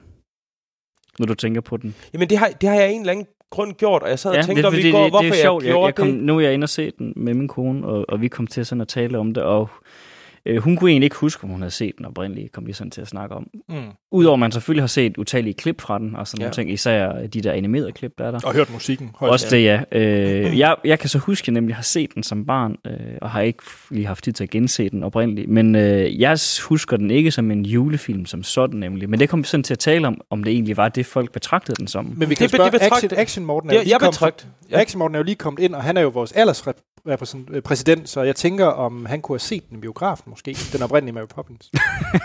Han var, sta- han var statist. Han var, Jeg, jeg går bare ud i køkkenet igen. ja, tjek. Jamen, jeg ved det ikke, og det var sjovt, fordi at jeg kom faktisk til at tænke på det samme. Jeg ved ikke, jeg, jeg associerer det med en julefilm på en eller ja, anden måde. jamen, det er, en- det, og det men kan godt tænkes, at det er det, folk gør. Det, Ja. Jeg har bare ikke selv lige overvejet, at det kunne være det. Jeg tror også bare, det er fordi, det er sådan en, en syret lille familiefilm med nogle gode værdier og, og noget musik og sådan noget, Ja. og noget, noget, der spiller ofte i julen også, hvis Ja, man skal ja. fylde nogle huller i Flow TV. Jo, jo. Øh, Jamen, det, er jo en, det er jo en god familiefilm at sætte på. Den gør ikke noget for træet. Nej, det er sådan en, alle kan være med. Ja, lige præcis. Præcis, lidt kapitalisme-kritik, lidt, altså alle, Ja, alle de og ting, vi sætter pris på. Kvinderettigheder og Præcis. ligestilling. Og Men sådan- øh, var du så klar på at skulle ind og se den biografen, den nye her? Jeg var super klar på det. Jeg havde faktisk håbet, at vi kunne øh, havde allerede tænkt på den tidligere i november, da vi havde et afsnit, hvor vi ikke rigtig vidste, hvad fanden vi skulle smide ind, fordi mm. at der var noget, der blev aflyst. Der havde jeg håbet, vi kunne tage ind og se den, fordi jeg synes, det var spændende. Jeg synes generelt, det er spændende at se det her. Nu har vi allerede været omkring Disney tidligere i... Men, men se den her måde, hvordan de, de genoplever deres historie på, og så kan man så mene, at de tager monopol på nogle historier, det ene og det andet, men jeg synes, det, det er interessant at se, hvordan man ligesom øh, kommer nyt liv i det. Og så, og så øh, Lin Manuel øh, Miranda? Der Ja, præcis. Han gør, mig, han gør mig altid interesseret, fordi at, øh, han er on point med musikken. Mm. Øh, det er han altså virkelig. Ja, så kan vi så snakke om, om han er det her. Ja, det skal jeg så ikke kunne sige, men jeg var i hvert fald interesseret i at se den, kan man ja. sige, for at finde ud af det. Martin, Ja. var du klar på at skulle øh, anmelde den her film? Jamen, jeg havde egentlig ikke... Øh, oprindeligt så var det meningen, at jeg skulle have været inde og se Aquaman. Det blev så rodet rundt i kalenderen, så det kom jeg jo ikke og skulle anmelde den. Men jeg er egentlig glad for, at jeg ikke skulle alligevel. Fordi det var en lorteproduktion, kan jeg forstå, der først var færdig ugen op til premieren. Nå, Aquaman? Ja, det var, det var forfærdeligt for folk. Der var ikke noget styr på produktionen overhovedet. Nå. Så det var sådan en, hvor de afleverede harddisken lige sidste Ja, det kan jeg forstå på folk, der sad i compositing-afdelingen. Dem, der laver special effects blandt andet. Ikke? De, der, det var en rodet affære, kan jeg forstå. Okay. Men øh, så på en eller anden måde, så havde jeg egentlig ikke lige jo regnet med, at jeg skulle se den her, men øh, nu kender jeg jo nogen, der arbejder på den, og så jeg var sådan lidt, jeg vil egentlig nok gerne have set den under alle omstændigheder. Hvis ikke biografen, det vil jeg nok ikke have planlagt efter, men så i hvert fald, når den engang kom mm. derhjemme i tv-stuen. Øhm, men jeg synes faktisk, at øh, mine forventninger, ja, hvor var de henne? De var nok ikke noget, jeg har ikke noget, nødvendigvis noget kærlighedsforhold eller romantiseret barndomsforhold til at se den originale, udover jeg selvfølgelig udmærket kan huske musikken og de der animerede scener, men det er sådan. Mm. Det er sådan lidt de der, det amerikaniserede Disney, som man bare husker som barn, som dengang var lidt spændende, som voksen måske sådan lidt så som så. Ja. Så mine forventninger, de var nok ret neutrale, tror jeg faktisk. Altså, jeg, jeg glæder mig til at se, sådan, hvordan de formåede at genfortolke en historie, som jeg forventede nok var lidt meget den samme om igen. Ikke? Ja. Øh, hvordan kunne man gøre det i dag? Hvordan var det danske stemmearbejde? Undskyld, nu har du set den på dansk. Øhm, Jamen, skal vi ikke tage det, når vi snakker Jo, om filmen? jo. Vi, øh, det, det kan vi nemlig lige tage, fordi øh, lige mine forventninger hurtigt. Øh, jeg var nok et samme sted som dig, Martin, tror jeg. Øh, jeg. Nej, jeg tror måske, jeg var lidt højere, men det var også fordi, at nu øh, havde vi arrangeret pasning af min søn Rikard, ja. og vi skulle ud og lige vi spise noget dejligt italiensk mad inden. Det var dejligt, en god dessert, og så var det den 28. december, og vi var derinde i biografen, og vi skulle derind og se den. Så jeg havde sådan, ja, det bliver sgu dejligt, og det er en film, vi nok ikke kan sådan blive sure på. Vi kommer forhåbentlig bare godt i godt humør. Ja, ja, ja. Og så, øh, så ja, jeg havde egentlig høje forventninger, men det er, jeg, jeg, jeg har set den oprindeligt, men det er 20 år siden, jeg har set Ja. den. Så Jamen, jeg, det er det samme. Altså, det er jo, ja. Da Så man jeg- var barn, eller hvad ved Ja. jeg, u- lille, ung teenager, jeg kan ikke huske præcis alderen. jeg har højst sandsynligt set den på VHS hjemme med mine øh, bedsteforældre engang, men øh, jeg, kan, jeg kan ikke huske den. Andet end nogle af sangene. Nå, men Martin, vil du så kaste dig ud i, hvad du synes? Og du har jo set den på dansk. Det har jeg, ja. Det har jeg. Øhm, Så Emily Blunt, hvem er det? Jamen det var jo, ja, jeg, jeg, øh, den går jo både på originalsprog og dansk i Viborg lige Og nu. i Holstebro kan jeg oplyse, det er kun originalsprog. Ja, så det er jo, men, ja, hvem der har fat i den lange ende her, det ved jeg ikke. Men øh, det passede bedst med den udgave, hvor den så kørte i dansk. Og, øh, jamen, øh, nu kan jeg jo ikke, øh, fordi min hukommelse er så dårlig, at jeg ikke kan huske, hvad hun hedder, den kære skuespiller, men øh, fra øh, Badehotellet. Og nu er jeg jo ved at prøve at finde ud af hendes navn. Det er hende, der lægger stemme til Mary Poppins øh, i den danske udgave. Og nu er vi jo ja, desperat søger efter, hvad det er, hun præcis hedder Ja, på dansk. jeg kan også prøve at kigge, mens du... Øh, sagde... Men øh, folk vil genkende hende derfra, øh, den kære skuespillerinde, og jeg synes faktisk, hun synger rigtig godt.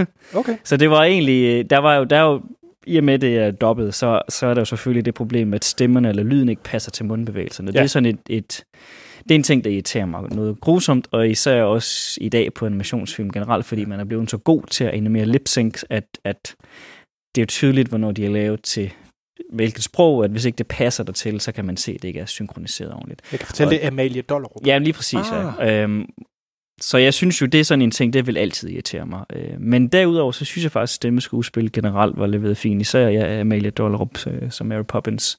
Og jeg synes egentlig også, at de andre, altså der, der er lige øh, den kære Meryl Streep, som jeg faktisk har på fornemmelsen, hun er med i filmen. Jeg vil ikke lige spoil som hvad og hvorfor, men, men hendes scene synes jeg er mindre vellykket. Og det har jeg på fornemmelsen, hun vil også vil have været som originalsprog. Mm. Okay. Og det, men det gør det ikke bedre med den stemmeskuespiller, der nu er i den danske udgave. Jeg synes, det trækker ret meget ned, fordi scenen i sig selv er ikke særlig stærk. Og, ja. Men derudover synes jeg egentlig, det gør det fint. Og jeg kunne lidt fornemme på de kære børn, der nu sad omkring os i biografen, som var den her aldersgruppe, eller 8-12 år cirka. De morede sig i hvert fald gevaldigt. Vil du høre et fun fact? Jo, tak. Hende, der lagde stemme til, øh, hvad hedder det, øh, Meryl Streep, Ja. øh, er Kit Eichler, og hun var, har også lagt stemme til E.T. i E.T. Okay. Godt så. Fun fact. Ikke noget dårligt CV. Nej, nej. Ud fra den stemmeskuespiller CV, så er det jo ret fint. Ja, det må man bestemt sige. Nå, det var lige... Men, et, øh, men nej, jeg synes egentlig, de gjorde det fint. Og, Okay. og det, var, det var jo selvfølgelig med det samme, kunne jeg jo genkende stemme på Mary Poppins. Sådan, hende har jeg da hørt før. Hvem er det nu, der er? Og nu- Min hukommelse spiller mig lige et, et spil nu her. Mm. Men ja, Amalia Dollar, hun gør det jo fint. Hun er jo også en rigtig god skuespiller, synes jeg. Jeg har sådan lidt på fornemmelsen, hun nok skal blive en, vi kommer til at se meget mere til i løbet af de kommende år i Danmark. Øhm, hvis hun fortsætter samme stil.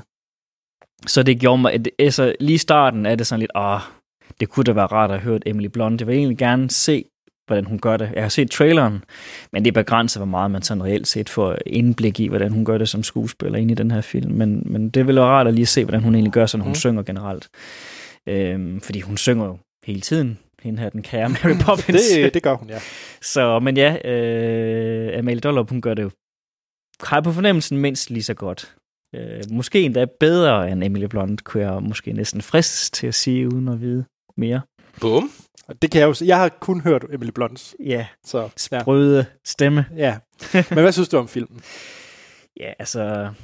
Og, og Christian, du skal jo lytte vågen Jeg- med, Jeg, jeg er meget, meget vågen. så du skal give karakter efter jo. Ja, ja, ja. Det er jo lidt en sjov ting, fordi det er jo, igen, målgruppen er jo selvfølgelig ikke, hvor man selv er lige nu, men der var jo nogle vidigheder, og der var nogle dilemmaer, som indimellem, jeg har på fornemmelsen, vil gå over hovedet på det yngre publikum. Så der var der også krydret med ting, jeg vil sige, er til forældregenerationen, som går ind og ser filmen. Øh, og det gjorde, at den var lidt mere tålelig på den måde. Øh, og i starten, der var det sådan, ah okay, det har de bare gjort for at please det her voksne publikum, der skal med deres børn ind og se den. Men et eller andet sted, så synes jeg egentlig, at den voksede lidt på mig. Øhm, fordi igen, det er jo jul, og man bliver sådan lidt, men det er faktisk det er jo Disney, og det er jul, og ja, og Disney juleshow, som de fleste jo ser hjemme i deres stue den 24. Så på en eller anden måde, så blev man sådan lidt i den her stemning, og så samtidig med, så er den også sådan lidt, han har mistet øh, sin kone, ham her der i, og der er andre sådan lidt rørende øjeblikke, så man bliver alligevel sådan lidt øh, i øh, årstiden, sæson taget i betragtning, sådan lidt rørt over det. Så jeg kiggede egentlig ud derfra og var lidt mere positiv, end jeg oprindeligt havde forventet, jeg ville være. Ja. Øhm, så ja, så jeg, Stærkt. det var egentlig en, en, en, jeg synes, især hvis man tager i mente, hvem målgruppen er, så tror jeg faktisk, de vil synes, det er en rigtig fin film. Mm. Til de voksne, ja, det kommer så an på, om man vil ind og sidde og se sådan en Mary Poppins, som er meget farverig film, vil jeg så sige. Det må man sige. Mindre farverig end den oprindelige, som jeg husker det, men stadigvæk derhen af. Yes. Jeg øh, har lidt både over med den her. Fordi jeg, kunne, jeg synes bestemt, det var dejligt at være inde og se den. Jeg synes, det var hyggeligt. Det var en fine sang og så videre.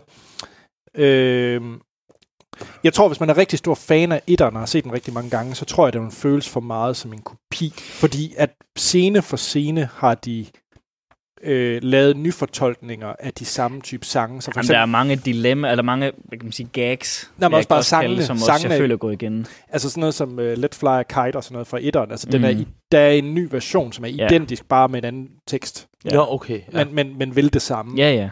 Øh, og den der lygtetænde sang, Ja, ja. Den, den er også... Uha, der er noget, vi er nødt til at tale om med de der skide lygtetænder. Jamen, det kan vi... T- er det spoil? Det er nok Ja. spoiler. øhm, så, så jeg tror, hvis man er meget glad for etteren, så tror jeg godt, man kunne have problemer med den her, fordi den føles rigtig meget som en øh, kopi på en eller anden måde. Jeg synes så, at øh, alle skuespillere gør det godt på lær Lin-Manuel. Man, Okay. Men det er egentlig primært fordi, at de har på en eller anden... Okay, han er fra Peru, Ja. og han er, taler fin engelsk. Og han er glimrende skuespiller egentlig. Han kan bare ikke tale cockney engelsk. okay.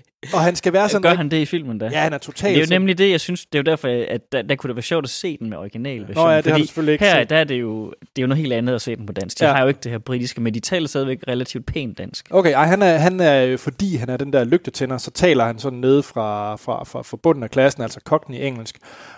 Og han synger også på cockney engelsk.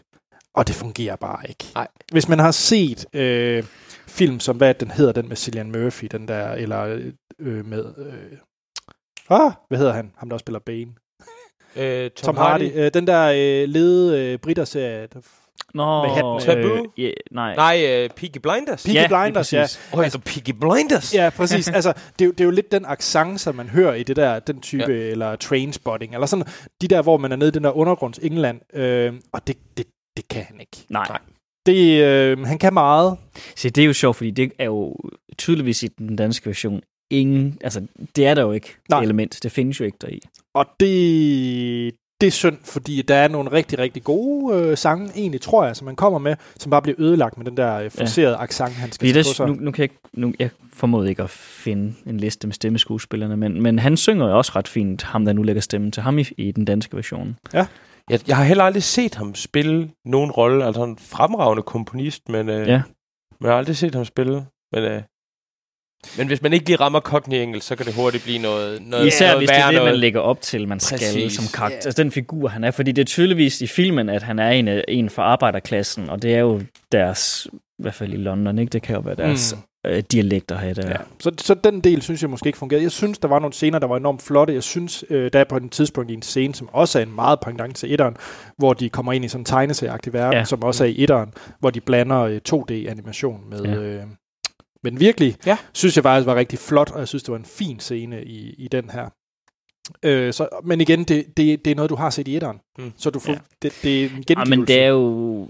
Altså, filmen, den tager jo alt, hvad man husker fra etteren, eller i hvert fald, hvad jeg sådan ud fra min ja. Efterhånden dårlige hukommelse kan huske fra etteren, så tager den jo alt det og ligesom genopfrisker det på en eller anden måde. Ja, så man kører det sige- igennem en, en, en mølle, og så får med de briller, man har på i dag, ikke, så vil det se mere nutidigt ud. Ja, så jeg vil sige faktisk, at fordi jeg ikke har set etteren i øh, 20-25 år eller sådan noget, så synes jeg det jo egentlig fint. Fordi Ja. jeg, jeg kan sådan vagt huske, at jeg har set de her scener, og jeg var Men jeg synes, den gør noget, der er sjovt, fordi den har en scene i starten øh, ret tidligt, hvor de kommer ind i sådan et fantasiunivers af Mary Poppins. Der er der nogle ja. Af effekterne, der på, for mig i hvert fald virkede mere som, som min hukommelse vil, at jeg husker den oprindelige. Altså den måde, man kun kunne formå at lave effekterne på dengang. Ja. De, de ligner lidt det, og som filmen så skrider frem, så som om, de bliver pænere. Okay, Ja, ja, det er sådan følte jeg det lidt, at det bliver mere sådan i starten, der prøver den lidt at efterligne den kvalitet, man kunne opnå i 60'erne, og så som filmen ja, kommer Og så bliver det nutidigt. så bliver det mere, Ja, okay. hvad vi kan. Nu kan vi vise alt, hvad vi kan i dag, ikke? Så Ja, bliver det, Det er interessant. Jeg synes, det, det er mærkeligt, at man vælger sådan en, en ting var, hvis man havde, altså, når man ville det, hvorfor laver man så ikke bare en genindspilning af den originale historie? Det virker, det virker som et, Jamen, på et mange mærkeligt måder, så valg, er det at- jo lidt en, en genindspilning uden at være Ja, det er det. Ja. det, er det. Men Fordi- at man så ikke står ved det, du ved, og Ja, så ja, bare og laver så- den så- scene så vi scene, det. i stedet for at prøve at lave et eller andet det så det rigtigt. og sådan noget. Altså, det, det, Det kan godt være, den Men fungerer det, bedre som men det kan godt video. være nu, uden at vide det, men, men, men ved det amerikanske publikum, der kan jeg forestille mig, at den oprindelige måske alligevel står stærkere, end den gør her, for eksempel i Danmark. Så Ja. ja. derfor er det måske også lidt et sted, hvor man ikke går ind og piller ved det. så, altså. selvfølgelig. Ja.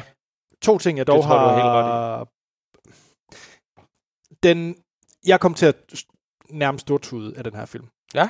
Men jeg vil så også sige, jeg synes måske ikke, at det er... øh, Det er meget nemt for den. Altså, den bruger, det er billige point, fordi den, den har en Jamen, scene... den ved, hvilke knapper den skal trykke Ja, det gør den, fordi der er en scene, hvor at det er, og det er ikke en spoiler, for vi har jo sagt, at moren er død, men at de her tre børn, de synger for deres far om deres Ja. døde mor. Jamen, det, jeg, må, jeg må indrømme, at øh, der, der, er der der var også... Øh, min kone, hun sad også ved siden af og fældede nogle tårer løbende, ja. Ja. og hun var sådan lidt...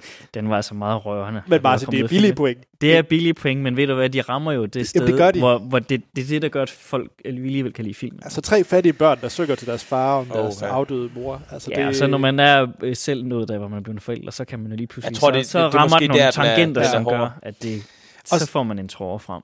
Og en Men- klump i Men halsen. fattige børn, det er også altid. Det er altid sørgeligt i sig selv, og døde møder Især også, her ikke? til juletid, ikke? Ja, Jo. præcis det sidste, jeg lige vil nævne, og det er det største problem, jeg har med filmen, det er, det, det er selve plottet, og så tredje akt om, hvordan det ligesom bliver... Øh, hvordan tingene ligesom bliver løst. Fordi vi kan da godt... Det er da nok Ej, men en det er jo så, det, den har jo det, at der er et dilemma i filmen, og der er visse øh, objekter og artefakter, som spiller ind. Og det er sådan en... Og det, den regner man ud i allerførste gang, men jeg havde regnet ud, og så, så viskede jeg det til min kone, så sagde, hvad der var, ja. der ville ske. Og så to timer senere, så skete det. Og, det, og det, det er en ting, men så mit største problem, det er, det kan vi tage spoiler, men det er personen, der åbner døren og siger, halleluja, så er alt løst. altså, fordi det er vidderligt, he- hele rodene til deres problem, det bliver løst, hvis en person gør en bestemt ting, og det gør han så i aller sidste sekund ved at sige, tada, her har I mig. Det lyder jo helt fladpandet. Og det er sådan, hvor man tænker, alt det her, vi lige har været igennem, det kunne Det være... var lige meget, det ikke? var lige meget, de, hvis kunne, den- de kunne have ringet personen op, ikke? de kunne bare have åbnet døren ind til den person, og så var alt løst. Så, okay. så, så det virker temmelig flat, Ja. historiemæssigt. Og det er altså et problem. Men det er jo så, øh, ja, Det er, bare, det er simpelthen bare for nemt det tror jeg, det er det, den kæmper med, den her film. Der er nogen... Ja. Plottet er måske ikke det stærkeste. Nej. Men til gengæld synes jeg, at øh, det er dejligt igen at se, at man turde lave en musical i biografen. Ja, bestemt. det er en svær ting. Ja. Og jeg synes også, det er måske der, hvor filmen den balancerer på, øh, altså, der er en hårfin grænse. Ikke? Det er, hvornår er det egentlig ret fedt at se, og hvornår bliver det lidt kikset, fordi nu har jeg jo lige set uh, Beauty and the Beast, med, altså også Disney's, Mm. mm. ikke? deres med, hvad hedder hun? Emma Øh, Watson. Ja, lige præcis, ikke? Hvor hun... Og det er jo, altså, jeg synes egentlig, hun synger fint i, og sådan nogle ting. Det, jeg har, det gør mig ikke så meget. Men jeg ved for rigtig mange, var det rigtig svært at se hende i specielt synge, og hun fik da Nå. vist også lidt kritik for det, synes jeg husk. Men jeg synes, det er sådan en af de der ting, der er svære musicals på film, fordi går man ind og ser en musical i teateret, så tager man det for givet, at den måde, de optræder på, og hvordan hele scenen bliver fyldt med folk, der danser i fin koreografi og sådan nogle ting. Ikke? Så er det sådan, ja. det er, og det er jo flot at kigge på. Det dygtigt lavet af de her skuespillere, der kan det. Men når man ser en film, så er det som om, der er for nogen, der er et eller andet barriere, der bliver krydset, hvor det ikke altid virker særlig fikst. Og det, og det kan jeg godt forstå, fordi der er også scener her i, hvor man sådan, for mig i hvert fald, ah, det har nok gjort sig bedre på en rigtig scene, end det gør sig for en kamera. Skal vi øh, prøve at give den nogle karakterer? Christian, alt efter det, du lige har hørt. Hvad vil du give den af stjerner? Hvad er din forventningskarakter? Altså, min forventningskarakter, den var væsentligt højere efter, end, end hvad jeg havde hørt. Jeg, sige. jeg, jeg tror, jeg vil give den en, en lille toer. Altså, det lyder, altså, fordi Disney som netop... Altså, jeg, jeg synes, Disney, de har været inde på Jamen, er det fordi, du føler, vi har talt den ned nu? Jeg, jeg synes bare, det lyder som en helt idiotisk måde at gennemføre det på. altså, fordi det, det er som om, man ikke har, har tur have en vision med det. Altså, fordi enten så lave et reboot af den originale, og lave det Disney lækkert i nutiden. Og ellers, så hvis du vil lave en anden historie, så, så træk hånden tilbage og, og før knytnæven igennem, og så Jamen, gør det det, ordentligt. Ja. I stedet for, at man, det virker på mig, når jeg hører jer, som om, at de har lavet en eller anden lille connection til de originale. Men, altså, Så vi er slet ikke kommet ind på cameos endnu. Det kan vi tage i spoilers. frækt. Det vil jeg meget gerne høre. Men, men, men for mig, der lyder det som den helt forkerte måde at lave sådan en på. Øh, og det lyder bare langt, når I fortæller om den sådan der også. Og så, når, der, når Guds hånd lige kommer ned og åbner døren og løser det helt til sidst. altså, det, det, det lyder bare som noget helt andet. Ej, men det man må sige, at de er heldige, at det sker, det, Ja, ja. ja, sker. Det, Ja. det kunne lige så Det godt gå den anden vej. Okay, og, og det hader jeg, når det er sådan noget held, der udgør. Altså, det gider jeg simpelthen ikke spille min tid på. Så jeg er sikker på, at den er flot. Jeg er sikker på, at de, de synger skønt. Jeg kan godt lide en musical og så videre. Men, men, men det her, det, det lyder bare som om, at, at, at man har prøvet at, at reboot eller, eller genindspille så elsket en, en IP, at man ikke har tur have nogen vision den ene eller den anden vej. Og, og så skal den øh, man lige pludselig spille skuespil og det ene og det andet. Altså, jeg Du ser, sidder, at, du sidder og bliver lidt sur nu. Jamen, jeg, jeg, jeg, jeg synes... Jeg, Det er jeg, det, jeg føler, den vej, det går, og lige pludselig jeg, jeg, vil sige, jeg, jeg, jeg, jeg synes, det virker som en idiotisk måde at gøre det på. Altså, men, øh, men jeg vil stadigvæk se den til næste december. okay. Det er jo det, det er i orden. Altså, Ja, stærkt. Så øh, du, Christian, du er blevet lidt... Øh, og lidt jeg giver den en etter. Din Den forventningskarakter er en etter. du, Ja. var, du er blevet skidesur, du. Jamen, jeg, jeg, jeg synes, det virker totalt Vi har tydeligvis ikke solgt den til ham. Nej. Øh, Men det er også fordi, det virker som om, I gerne vil sælge den, og det virker som om, I gerne vil have en god aften med jeres koner, men det bare var lidt noget lort, I var inde og se, ikke? okay, jeg var, jeg var på en højere karakter, øh, men det er ligesom, om Christian hjælper mig til at tale mig ned. Martin, red mig. Hvad giver du den her karakter? Okay, men det er jo så lidt sjovt, fordi skal jeg sige, hvad jeg oprindeligt tænkte, Ja. jeg vil give den? Jeg har tænkt op, og det, det gør jeg nok ikke nu, som jeg tænkte faktisk fire. Ja, Men nu ved jeg ikke, om jeg bare skal give den tre, så fordi Christian han har begyndt at hakke Nå, den. Så nej, han altså, ved, jeg har jo ikke se set filmen den, du ved, endnu. jeg har ikke set den, men I, I, I, det virker ikke som om, nogen af jer har haft sådan en helt vildt god aften i biografen. Nå, men okay, du giver den potentielt 3. Eller du giver den 3. Ja, så lad os sige det, ikke? Men Ja. ja. det kunne have været potentielt fire, ikke? Jeg tror, at filmen er en toer. Men jeg havde en rigtig dejlig tur i biografen. Jamen, det er jo nemlig det, jeg også havde, og det er jo derfor, jeg havde oprindeligt nok tænkt, at Ja. den måske fik en to, inden jeg gik Ja. ind og se den. Men jamen, den får så tre, fordi at den alligevel øh, den, den kom ind på en. Jeg giver den to stjerner, og så får den en tredje stjerne for den panna cotta dessert, jeg fik lige inden jeg var inde og se den. Godt, Anders. Ja. Mm. Jamen, jeg giver den også... Mit tretal, det er, at øh, jeg vil lige lave et shout-out her til Duncan Studio, som lavede 2D-animationen på den. Fordi Okay. at, øh, jeg ved, at, øh, at ikke alle animatorer er blevet krediteret på creditlisten, så det, Så- det synes jeg lige, det er værd at... Så vi giver den to stjerner, eller vi giver den tre stjerner, velviden det er en to-stjernet film. Fordi du fik en god panna cotta, og fordi at jeg synes, at animatorerne fortjener lidt kredit. Stærkt. Fair. Og du har forventningerne til en etter. Ej, jeg synes, den er jeg helt på linje med det. Lad os give noget panna cotta, det kan alle lide, Ja. og, og animatorer, de skal, de skal krediteres. Stærkt. Jamen, øh, Og Disney, de skal lære at lave et reboot, eller lade være. Nu bryder jeg bare lige ind helt ude af nummer, fordi jeg sidder og optager øh, en gang imellem, efter jeg har været ude og drikke mig fuld sammen med Morten ude i køkkenet. What the fucking fuck? Gav du lige tre stjerner, fordi du fik en lækker panna cotta. Det er simpelthen noget af det mest skæge lort, jeg nogensinde har hørt. And I'm the one swinging that way. Oh my god, Anders, jeg er simpelthen nødt til at gå. Øh, det, det går slet Ja, ikke. du det, ser ikke med i afsnittet, Troels. Skrid. What? Ved du hvad, What? det, her- det, er- det, her- det er ikke dit afsnit, Troels. Nej, du, du er ikke med. Du har dit eget, du kan bruge over senere. Nå, tusind tak, fordi at du ikke var med, Troels, og tak, fordi du var med, Christian, og tak, fordi du var med, fornøjelse. Martin. Jamen, det var så lidt anders. Vi øh, ses i det nye år. Ja, Ja. det gør vi.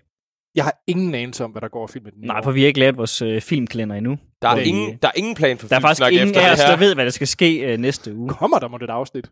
Uha, gyser. Ja. Følg med i næste uge. Måske, måske ikke. Ellers rebooter vi det her afsnit med en lidt anden historie, de Ja. samme scener. det her afsnit det bliver rebootet for hver uge resten af året rundt. Ja. Oh, det lyder forfærdeligt. Nå, øhm, I kan jo skrive ind til os på e-mail, podcast.filmsnak.dk. Hvis I kan lide det, I hører, så er vi på iTunes, hvor vi meget gerne vil have en god anmeldelse. Fem Ti af- stjerner. Fem stjerner. Og nogle gange på Spotify. Ja, hvis svensken gider os. Øh, jeg kæmper. Undskyld. Jeg kæmper. Og så har vi Filmsnak Klub. Endelig meld jer ind og deltage i debatten. Find ud af, hvilken filmsnak værd det ligner. Det foregår på f- Facebook. Det foregår på Facebook. Øh, jeg selv, Anders Holm, jeg kan findes på Twitter og Letterbox, der hedder A.T. Holm Christian Jeg er på Twitter og Letterboxd som CG Skovbo. Og Martin. Jeg er på Twitter som Holm Grevy, og på Letterboxd som Animator Martin. Godt så, så er der andet at sige, end vi lyttes ved i næste episode. Sorry, can't say. What's that word you use? Spoilers. I like that word. Spoiler til Mary Poppins vender tilbage. Det tror jeg ikke tager lang tid, for det er nok den simpleste historie, jeg skulle gengive. Må jeg forsøge? Det må du gerne. Fordi jeg, så kan jeg lige rase lidt ud over slutningen. Gør endelig det. Godt så. Så, hvad hedder det, jeg skal lige hurtigt have IMDb, fordi, ikke fordi jeg ikke kan huske plottet, øh, men det, jeg skal bare lige have karaktererne. Helt sikkert, Anders. Den der gulddame, du har fået, eller hvad nu er der, hun er begyndt Ja. at gå dig til hovedet. Det kan godt være. Nej, men hvad hedder det? Vi havde jo øh, de to, øh, Michael og Jane, de bor sammen i det her hus, med der, hvor at, øh, hvad hedder det, Michaels tre børn, øh, de også er. Og de har mistet deres, øh, han har mistet deres, øh, hans kone, og øh, han har så ikke kunne finde ud af at betale regninger. Han er lidt en... Øh, Lidt udulig virker det til, fordi det der med Han er lidt finanserne... en nisse. Ja, så finanser var noget, konen klarede, og det er så ikke noget, han har... Det er jo, hans eneste undskyldning er, at han var en kunstner. Ja, han var kunstner, så derfor kunne han ikke betale Han regningerne. ville hellere købe fuglefoder for en daler, end at høre på sin fars råd om at spare op i den første film. Det er, hvad jeg har at sige. ja, nå, men så har vi, og det har vi ikke nævnt, øh, de skal jo blive huset på tvangsauktion, og de skal nå at betale deres hele lånet tilbage inden den nær førstkommende fredag kl. 12 til midnat. Og den bad guy, det er Colin Firth, som øh, sidder som den onde, onde bankinspektør. Åh, en ond kapitalist. ond kapitalist. Ej. Ja. Øh, og der er en masse sang, og Mary Poppins, hun blander sig egentlig ikke i, i den del af historien. Hun sørger bare for, at børnene, de, øh, de lærer at have fantasi og hygge Ah, hun blander der sig indirekte i den historie. Ja, okay, men det er lidt mod slutningen, men det, det kan vi tage. Øh, første scene, hvor Mary Poppins kommer, det er sådan her øh, kite Mhm. fra etteren. Ja. Og øh, de skal lede efter det her skøde, som viser, at de faktisk har en masse penge i den her skide bank. Aktiebevis. Aktiebevis. At de har ejer aktier i den her bank. Fordi Og det hvis har man aktier i banken, hvor faren også arbejder, Ja, så kan man få, øh, hvad kan man kalde sådan noget, øh, fjernet en skæld af en eller anden grund. ja. Yes. Øh, de leder febrilsk efter det der skide øh, aktiebevis. Øh, surprise, surprise. Det, Og, er- det, og det, det, er bare, altså, det er bare sådan en, en fysisk Det er bare et stykke de Ja, skal- ja, et stykke Okay. papir. og, ja. det, og Colin Firth, han ved godt, de har aktier. Han har bare brændt alle... Øh, Han har der. valgt at fjerne noterne i deres registreringsarkiv. Ja, Øh, arkiv. Okay. Lang historie kort, hvor mon aktiepapirerne er. De har hele tiden været på dragen, fordi det havde drengen brugt til at lappe den med. Så derfor... Det er fordi, at på bagsiden af aktiebeviset, der var faren i hans øh, kunstneriske dage, han har brugt det til at tegne en skitse på. Og den skitse finder drengen, og den vil han gemme, men så Ja. bliver han bedt om af Mary Poppins om at lappe dragen, fordi den er gået i stykker. Det og det om eneste stykke at papir, at ud. drengen han har, det er det her papir med aktiebevis og Okay. tegningen. Faren er udulig, når Nå. man tegner en tegning på et aktiebevis for mange, mange penge. Nå, det er sådan set ikke det, der er problemet, fordi at det, at han har det der skide aktiepapir, er ikke det, der egentlig ultimativt gør, at øh, de kan få deres lån tilbage. Ja, men de finder rigtig nok ud af, at aktiebeviset er på dragen. Ja, Okay. men det er sådan set ikke så meget det, der er pointen. Pointen er, at øh, Colin Firth karakter, han er nevøen af den oprindelige bankeksportør, som kendede bank, Banks-familien rigtig godt. Ja. Og øh, han kunne godt lide dem, men ham, han har ligesom Colin Firth karakter overtaget banken fra ham af, og man hø- hører ikke om ham. Han er den nye CEO. Han er den nye CEO, men surprise, når det, da det allermørkeste, de aller sidste fem minutter af filmen, åbner døren, og en cameo af Dick Van Dyke kommer ind og siger, hu hej, her har I mig tilbage. Og så siger han, jeg kan da godt lide jer. Colin Firth, du er en led kal. Skrid, du, Du er fyret som CEO af en bank. godt. Det er løgn. Nej, nej, han, det er han, og nok. det er virkelig, han åbner døren. Tada! Og Dick Van Dyke. Det lyder eddermame Men, og, men Mary, Altså, Poppins har, Mary Poppins har forudset det, for hun siger helt i starten, der er en af dem, der spørger en af de andre karakterer, Ja. hvornår tager du afsted igen? Og så siger hun, jeg, min, mit øh, arbejde er gjort her, når døren den åbner. Og Men så er der en, der spørger, hvilken dør? Og så siger hun, et eller andet, altså noget med, når Ja. døren den åbner, ikke? Så, og så, så går man jo der. Nå, hvilken dør er det så? Men det Ja. er så døren til sidekontoret i banken, der åbner for ham her. Og det er vidderligt, Christian. Han sidder inde på et stort kontor, og så er der en dør lige til venstre, som altid har været lukket. I aller sidste fem minutter af filmen åbner døren, hvor han så hopper ud af skabet. han, har og alle er glade. han har siddet derinde hele filmen, det kæmper bare og kigge gennem nøglehul. Hvornår må jeg komme ud? Altså, det er bare... Hold kæft. Kæft, så respekterer man ikke sit publikum. jeg, ved, jeg, jeg vil sige, jeg havde, jeg, havde, jeg havde høje forventninger til det her, fordi hvor svært kan det være at reboot Mary Poppins med 2018 Disney-magi og animationer. Jamen, det kan være relativt kan svært, ikke? Ja, det kan det så åbenbart. det der, det lyder godt nok. Jeg kan ikke lide at have nej på, men det der, det lyder simpelthen, det lyder simpelthen rendyrket idiotisk. Men det er også, Ja. altså, Hvad filmen- spiller Angela Lansbury der i? Jeg så på Martin. Hun spiller den gamle Mary Poppins. Så, og det, og det, det generede mig faktisk lidt, fordi man havde sådan lidt, uh, er det, er det, er det? Jessica Fletcher. Ja. Og hun så et mor. ja. Da, da, da, dam. Men, øh, men ja, hun spiller så noget, der skal ligne at være den oprindelige Mary Poppins. Ja, Okay. og det er jo... Øh, I den oprindelige, der er der også sådan nogle magiske øjeblikke. Og her er der så et, kan man kalde det, genopfriskning af en af de her øjeblikke med nogle ballonger, der får dem til at flyve. Og hun, det er øh, og hun, hun er ballonsælgeren Ah, i okay. den nye, ikke? Ja. Jo. Men hun, hun taler lidt ala Mary Poppins, Ja. også gør med Og- det der med og hendes lidt gådefulde sprog og sådan nogle ting, og, og siger, at de skal tage en ballon, og så kan de flyve, og så gør de det. Det er sjovt nok, Mary Poppins, hun får også en ballon. Hun kan ikke flyve. Nå. Nej. Jamen altså. Så Hun har måske sikkert- poppet den ballon. sikkert, Ja, Nej, så- hun var, hun var jo mut, fordi at hun nu skulle hun forlade den. Ja, men jeg, jeg, jeg tænker jo her, jeg synes jo, der er en eller anden øh, materiale til en efterfølge. Ikke? Hvorfor kan hun ikke flyve, når hun får en ballon? Hvad er det, der gør Mary Poppins af hende? Ikke? Altså, hvad er det med den der paraply, hun har Ja. hele tiden? Præcis. Jeg, jeg synes, altså, jeg synes, det virker helt latterligt. Øh, Men der er også andre roller rundt omkring, jeg mener at huske, øh, Ja. ja. uden at helt. Men der var nogle ansigter på nogle gamle skuespillere, jeg tænkte, ah, de er også med i den Men, oprindelige. men ikke det? Meryl Streeps karakter. Puh, det er nok den. Det var, jeg synes, alle dansescener sådan var okay. Hun spillede øh, søsteren. kusine til Mary Poppins har en kusine, som kan fikse alt, undtagen på hver anden onsdag i måneden. Og de kommer Hun tilfældigvis... spillede en cigøjner. Og de har noget, der skal repareres i filmen, og de kommer tilfældigvis på hver anden onsdag i måneden, så hun kan ikke fikse det. Så de skal bruge en sang på at overbevise hende om, at det kan hun godt alligevel, og det kan Ja, hun så det, godt. hver anden onsdag faktisk er okay. Ja. okay. Men Øh, øh, det- Meryl, det Meryl, er- Meryl Streep er forfærdelig, synes jeg deri. Selv øh, her, hvor hun... Altså, jeg er jo lidt spændt på, hvor godt hun kan synge, ikke? Men, øh, men nu kan jeg jo kun se et Mamma Mia, hvor hun synger i. Og der vil jeg hellere til Mamma Mia, vil jeg sige. Nå, Det, det virker helt øh, som, som nogle fuldstændig kogte valg, man har taget undervejs i det her. Jamen det, ja, hun, den scene i det hele tiden med hende skulle bare være klippet ud. nå. Skal vi snakke mere om? Skal vi sparke mere til den? Nej, synes jeg ikke. Nu synes jeg, at vi skal gå ud og få nogle flere øl. Lad os det. Skal vi ikke bare sige det godt synes nytår? vi skal. Jo, godt nytår til alle lytterne. Ja. Vi ses på den anden side. Rigtig godt. Jamen, vi er jo på den anden side. Nå, jeg er på den anden side. Jamen så, Velkommen øh, til det nye år. Ja, Ja. velkommen Woo! til 2019 med Ja. Filmsnak. Sådan. Hej. Hej.